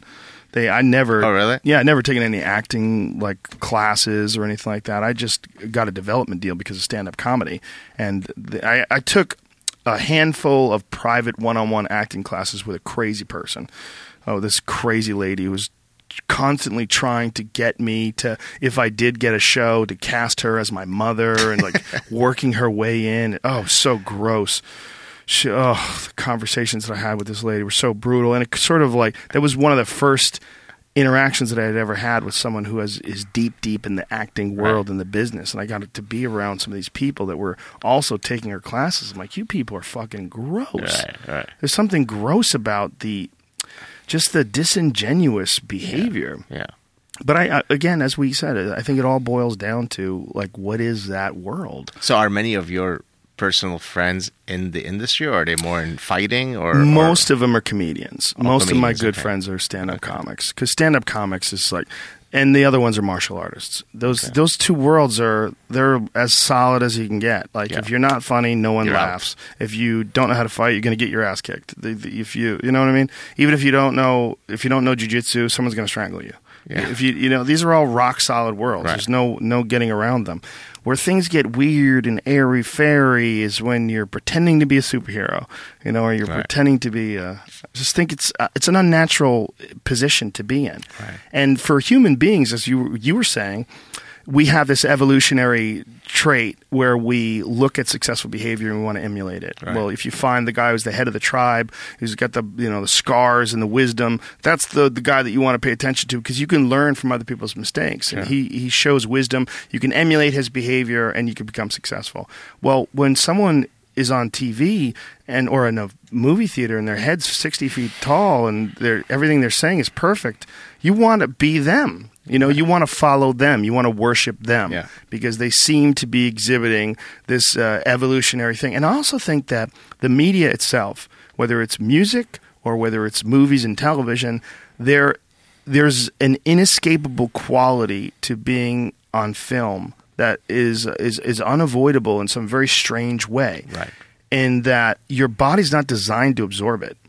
Your body is not designed to absorb movies. Your body's absorbed to, designed to absorb the the wisdom of the natural world, like the Right. wisdom of you know that guy got bitten by a tiger. Stay out of the tall grass. Right. You know it's real fucking simple. You know like oh he went in the river and he drowned. Oh, Don't go in the river. You know all these lessons we learn from the natural world. All these things that we see that exist in the material you know world that's in front of us. But when this world has all of a sudden been changed and now you're, you're looking at dragons and you're looking at you know uh, spaceships and fucking lightning bolts and all these things that are taking place on a screen that aren't real. The whole thing gets very squirrely in our minds. Right. We don't know what to do with it. Cool. So, I, I, do you ever get blowback? Since we we're talking about blowback about me, do you get blowback from people in the industry for speaking so critically of the Hollywood types? They're scared, especially actors, terrified to have an opinion on anything. They, they they opinion on someone shitting on actors, because the problem is then it would be exposed. People would start examining. Well, let's examine your behavior. Let's examine what actors really. Let's examine some of the things you said. Like, uh, they're probably getting mad. Fuck him, but I'm not going to say it. You know. so you won't get actors on this show. Oh, I've had actors on the show. There's not all actors. Right. It's like saying, I mean, all a, a lot of comedians are fucked up, but it's not all comedians. A lot of fighters are fucked up, but not all of them. I mean, there's a lot of actors that are really nice. I mean, I've done some. Like uh, I've done movies with people like Rosario Dawson, who's beautiful and Yeah. famous. She's about as nice and normal as you're ever going to be around. Nice. She's so cool. Like when you're around her, she, you would never believe in a million years that she's famous. She seems completely unaffected by whatever mechanism. I don't know how she And got not to- fake modesty. No, Okay. she's totally normal.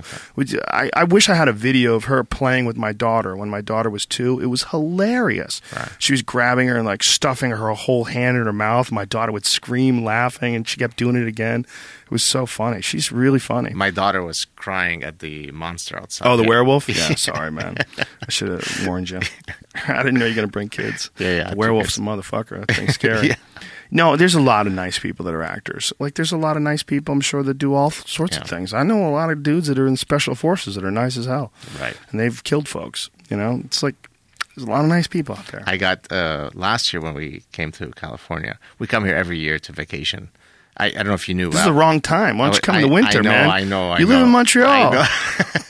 No, I we I was at UC Irvine for a couple of years, and then had headed back to Montreal, and have been trying to get back to California. Yeah, that winter's a motherfucker Yeah, up is. there. It is. Woo! You've been to Montreal? Oh yeah, many times. Yes. Yeah. Well, Georges Saint Pierre, I guess. Yeah, right? well, I grew up in Boston, and I used to do Ah, comedy okay. at the Montreal Comedy Festival every year. Oh, there you go. Yeah. Which is happening soon, I guess. right? Yes, Yeah. every summer. I used to go. I started going up there in I think '92. So, oh, cool. So you were saying about the special forces. So we, you know, we always hang out at one of the beaches. We meet people, we chat. You know, we're very friendly.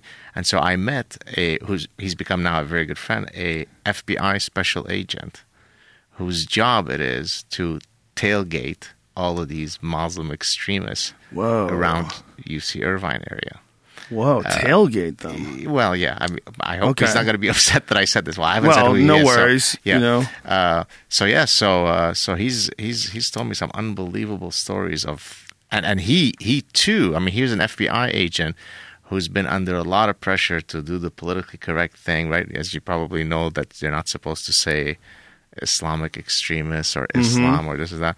And so when he hears me in some of my discourse, he finds it quite liberating because here's a guy who is sort of whose job it is to protect us from some of these dangers, who faces some of the politically correct shackles that we've been talking about. Well, our, mut- our mutual friend Sam Harris, Yes. has had a- an incredible amount of blowback in his honest and objective assessment of Muslim extreme extremists. Incredible. The Muslim extremists that he's uh, documented that he has put on his blog, like he had this thing where he was saying like. Um, there's there's a there's a video of this guy um, who's speaking. Um, I forget what country he's in, but he's speaking in English to this group of uh, Islamic people, and he's talking about the differences between what people think of him as radical Islam and what is just Islam. Right. And he starts talking about. He goes, "How many of you believe in the- works of the Quran, in the word of the Quran, and and in how many of you follow it?" And they all like raise their hand. How many of you believe that the word of God is the best way to deal with homosexuals, and that what whatever the Quran says, whether they, it says they should be stoned to death, that this is the word of God, and this is the, and they all raise their hand, and like he he goes into this thing about how many of you think that women should be silent and that they should you know should listen to their man because this is what God has said, and they all raise their hand, and he's like, see, this is this is not radical Islam, this is just Islam. So all these people that say, oh, they're so radical, they're radical Islam, and like he doesn't even realize that he's a, demonstrating radical Islam. Exactly. He's demonstrating. And Sam Harris got so much fucking hate just for putting this video up. Right. I saw all these people. Oh, I see what you're doing, shielding your his Islamophobic with one person, and your Islamophobia with And what's astonishing is that, you know, he, he is a true liberal. yes. And yet he is painted to be some hate monger. Well, he So- also gets painted that way because it's uh, perceived that he supports war because he wants to True. to suppress this aspect of, Yeah. of humanity. And why is it? Well, it's because it's not over here yet. If it was over here and it was invading and you were getting suicide bombs on a daily basis, you would have a real issue with it too. I'll tell you a great story uh, uh, along those lines. Uh, a woman approached me if, uh, who was who used to be a friend. Now she no longer is a friend. Uh, you'll know by the end of the story why. She said, "You know, you know a lot about this issue, Gad. You grew up in the region. Uh, what is the position on uh, Islam regarding Jews?" Okay. Well, I mean, we escaped Lebanon because we were going to be executed. Okay. By it wasn't by the Amish. Okay. Right. Uh, so I said, you know what? Rather than kind of go into a whole treatise, here's what I'm going to do. I'm going to share with you a montage of imams from around the world. So this is not culture specific. There's an Indonesian imam, a Malaysian, Kuwaiti, Yemeni. So these are at their sermons. This is at the mosque where they are preaching what should be done to the Jews. And one of the particular uh, imams was showing images of the Nazis bulldozing uh, skeletons into the ditches, and he was lamenting to God, "Why, God, wouldn't- didn't you give us the pleasure of exterminating those Jewish rats? Why do you hate us so Those much?" Jewish rats. uh, some version of that, right? So I mean, it was even by that standard, it was diabolical. So I, I share with her the link, and I make I made absolutely no interpretations, right? I wasn't saying it's good, it's bad. I just shared the link. Now she's a Jewish woman whose grandparents, I can't remember on which side, had had suffered in the Holocaust. Her response back to me, well, in you sharing this video, you're exhibiting the same extremism. So, so when your moral compass is so broken that the guy who shares a video in response to a question that you asked me is no different than the people who are generating the content in the video, we're doomed. We need a better term for politi- political correctness because that's even more extreme than political correctness. It's denial of reality based on your own ideology, and that's what it is. It's just this, this crazy sickness that in, people who consider themselves intelligent, intellectual, progressive, open-minded. These are the people that exhibit this ridiculous trait. Because I think they just have this instinct that to criticize an other is gauche, is wrong, especially when that other is their religious views. But is that true? Because they have no problem criticizing the hick You're right. Republican right. You're senator right. who believes in creationism and wants to teach it in school. That's They'll true. fucking hate to the end of time about That's that true. fool. That's true. But if it's some imam who thinks that you know women should cover themselves up like they look like Jabba the Hutt or what is it? Was it Boba Fett? Whichever one, whatever it is. Please direct your hate mail to Joe Rogan. come it, bring it on, bitches. Uh, it's silliness. It's and, and my silliness is not. um, I almost have m- more disdain for the people that are progressive that have an issue with someone criticizing this than I do the people that were brainwashed and, and ingrained with this religion because these the people that are supposedly intellectuals or supposedly responsible for guiding the thought of the young people, the people that are supposed to be the the folks that are the, the the ones that are the curators of these ideas, the ones that are the ones who are teaching children in school. These are these are the wise ones who are professionally intelligent. You're supposed to be professionally objective, professionally wise, and you have this ridiculous notion because of the environment that we live in, where this po- politically correct, whatever you want to call it, ideology has has gotten so infected. It's such a bizarre computer virus of the mind. Well, the king of these these guys, although it has nothing to do with Islam, is uh, Noam Chomsky. I don't know if you know much about him. Sure, yeah. I mean, I, I, I jokingly play a game called the Six Degrees of Separation of Noam Chomsky. So I give you a calamity, and in six causal links, you have to link it back to why the U.S. is evil. So, uh, you know, an a, an Amazonian frog died. In six causal links or less, you have to tell me why it is the fault of the U.S. military industrial complex as to why that frog died. Because he views the whole world through very, very, uh, you know, uh, myopic lens, right? Uh, Hamas is nice. Uh, Israel is a evil apartheid racist state, and you think this is a Jewish guy who's spewing this from his uh, safety of his confines in MIT office. Now, I grew up in that world. I promise you, they're not going to take too kindly to you uh, when the lights are off. And so it's just, it really is amazing to kind of underst- understand this schizophrenic position. Or, for example, Queers for Palestine is another one, right? Queers for, Palestine. yeah.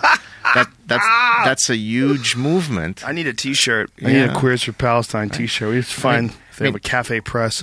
which area in the Middle East can you be open and assume your sexual orientation? It's in Israel. Yes. Yet, what's going to happen to you in some of those other areas is not going to be very pretty. And yet, these people are able to completely disassociate from that reality. It's like Uncle Tom's, right? Right. It's kind of along those lines.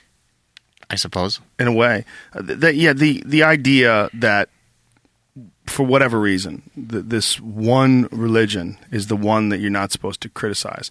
I don't understand how that happened. I wonder if it's connected in some way to the suppression of the people that live in these places where their natural resources are being stolen in, by the war machine, Right. which is undeniable. Undeniable what's going on in Iraq or in Afghanistan. How much of it, how much of the hustle has to do with the natural resources, whether they be the poppy fields, whether they be the minerals in Afghanistan, whether it's the oil in Iraq. Undeniable that these people are being Sure. For for sure they're subject to the war machine that's coming in to steal the resources. Right. And that that that's that's something that people are aware of and you see these images of these people in these Islamic countries that are dying, that are getting bombed on and and also the dehumanism that they're subjected to by a lot of people that are trying to justify this the, Right. these wars. That that is the only thing that makes sense to me, and also the fact that this has happened over the course of since 2001. This is when this anti, uh, this Islamophobia notion has been Right. really, really uh, pushed harder and harder. Well, I think it's also because that's the way that I demonstrate how tolerant and progressive I am by showing that I am not going to lump everybody with those crazy 9 11 people. Right. And so, again, it's part of that progressive posing. Uh, no ideology, no belief system is is free from mockery, from criticism.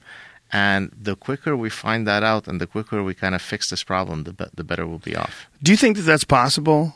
I mean, in, this is the internet, and this is this is where it gets really weird. Is, Is- the is internet is supposedly where the ideas the come to be vetted idea, yeah. out. You know, I mean, this is the the age of information. This is where it's all on the table. So you're saying is it is it is it going to be possible to suppress criticisms of Islam for much longer? Yeah, is it going to be possible to keep up this ridiculous facade? Well, I think I think one of the ways that you suppress it is by creating an ethos of self censorship. So, it, right? So, uh, if I open up my laptop and I can write on my Psychology Today blog to three million people, I have a real clear choice to make that day. Am I going to write something that can bring heat to my young children? And then I have to decide whether I'm willing to do that or not. Now, the fact that I've already engaged in that calculus and that calculation suggests that we are, I mean, the, the, the, the canary is singing in the coal mine.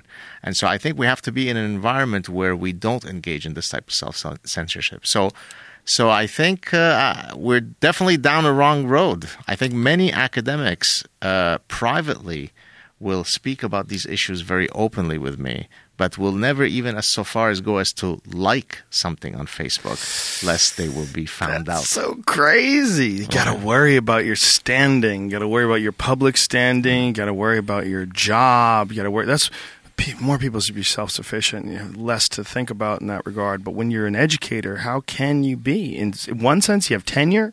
That kind of Yeah. helps a lot. But tenure creates a lot of hubris. There's a lot of guys who have tenure that all of a sudden become untouchable, and they f- force feed their students their ideologies. Yeah, absolutely. And actually, I wrote an article on uh, on my Psychology Today blog where I was talking about the necessity for tenure, but also its potential for misuse, right? Because you do get an incredible amount of deadwood with tenure, right?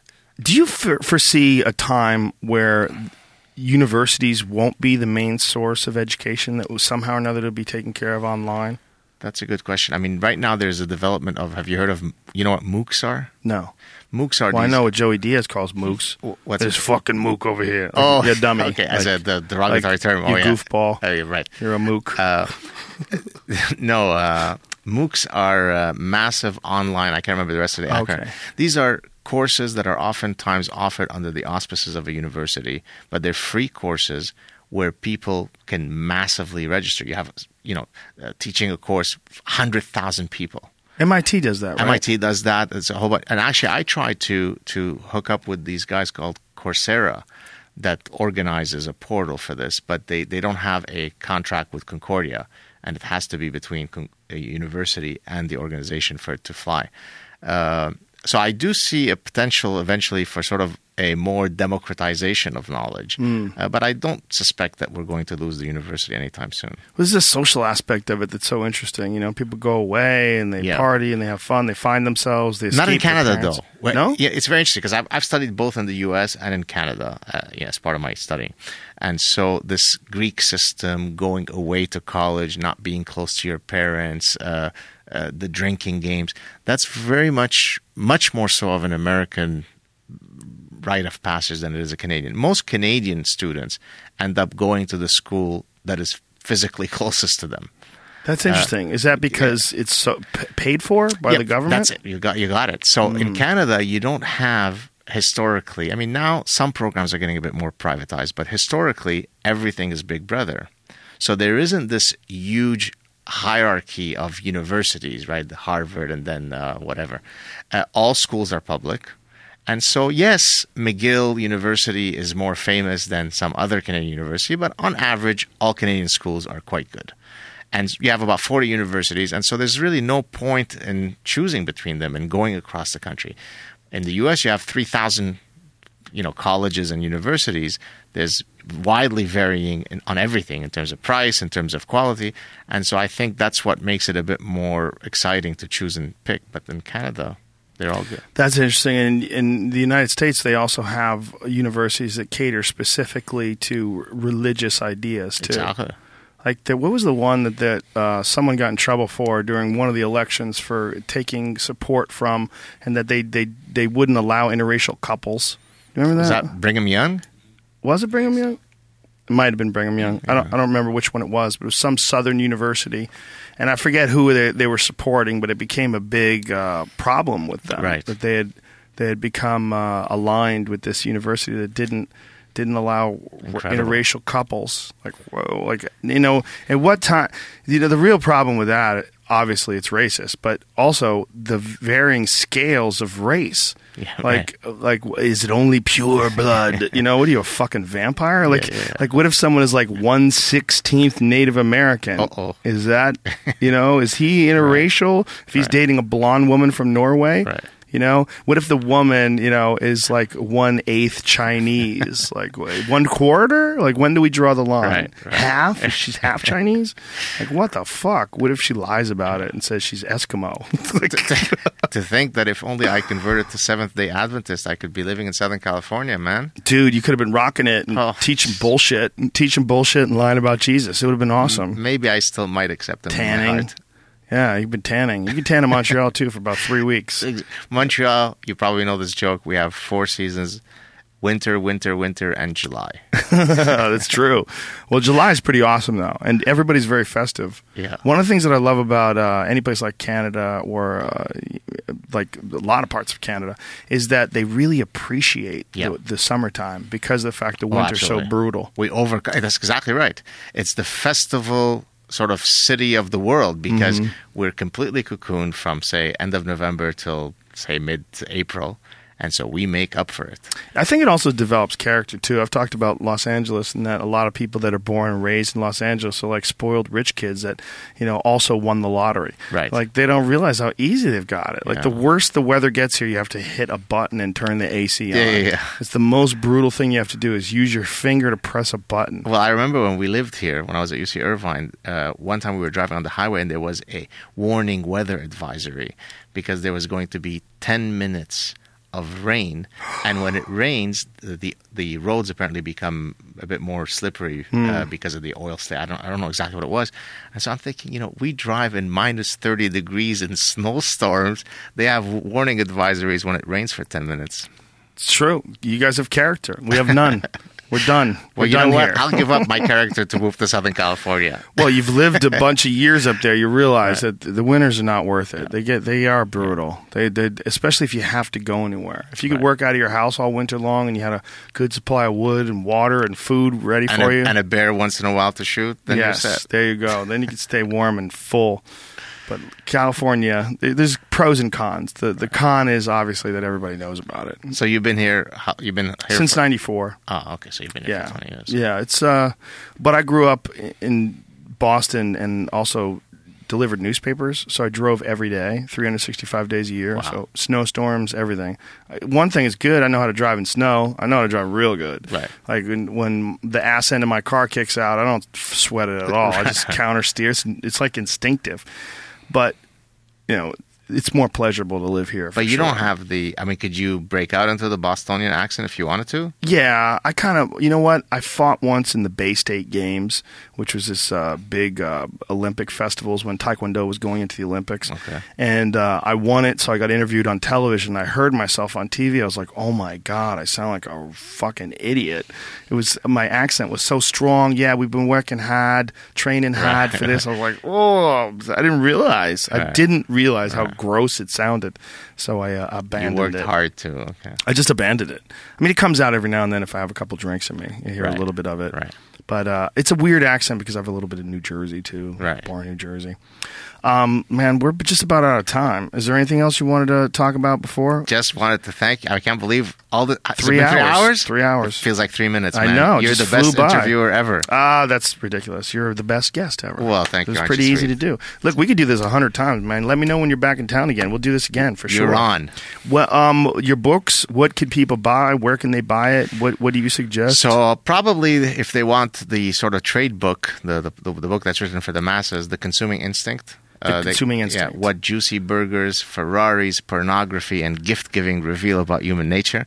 So that they could get on Amazon, and there'll be a listing of my other books there. They could check out my Psychology Today blog, Homo Consumericus, where I write about everything: religion, politics. When you say science. homo, you better say something else real quick. you know, you can't what are you, have a kind of Homo sapien boy? what are you, kind of homo consumerist? you got to be real careful. So There okay. Well, listen, thank you very much. Is Thank a you so really fun conversation. I really, really appreciate you coming down here and spreading some knowledge and information. It was really fun to talk to you, too. Cheers. Really, really appreciate it. Likewise. You could follow Gad on Twitter. It's uh, Gad Saad. Did I say it right? Yep. G A? D S A A D. G A D S A A D on Twitter, and uh, the links there are also to his website, and you can uh, find his books on Amazon. Do you have any on books on tape? Is it on? They're not. I No? wish mm, I need Gad to do damn, that. son, I know. you need to uh, I know. audio tape your books, man. You're so Just right. read your books. I know. Not hard. And, and with that sexy radio voice, That's I mean, what I'm talking about, dog. Do it. You got it. You got it. Flaunt it. All right, folks. So we got another podcast coming up uh, in a little bit tonight uh, with uh, David Seaman. He'll be here in about uh, 10 minutes. So until then, much love, my friends. Much love. Please uh, support our sponsors. Uh, Blue Apron. Go to uh, blueapron.com forward slash Rogan. That's Blue Apron. Is that it? Why, why am I having a hard time finding it here? Where's the the copy? Oh, there's two copies here. Okay. Blueapron.com forward slash Rogan. That was correct. And you will get two free meals. Uh, delicious, healthy, nutritious, low in calories. I just started using it and I really enjoy it. I love the fact that I don't have to go to the supermarket when I'm busy. It's all delivered to your house. Give it a shot. And uh, like I said, you'll get two free meals. Blueapron.com forward slash Rogan. We're also brought to you by Ting. Go to rogan.ting.com for $25 off of any of their delicious cellular devices. All right, we'll see you soon. Bye. Big kiss.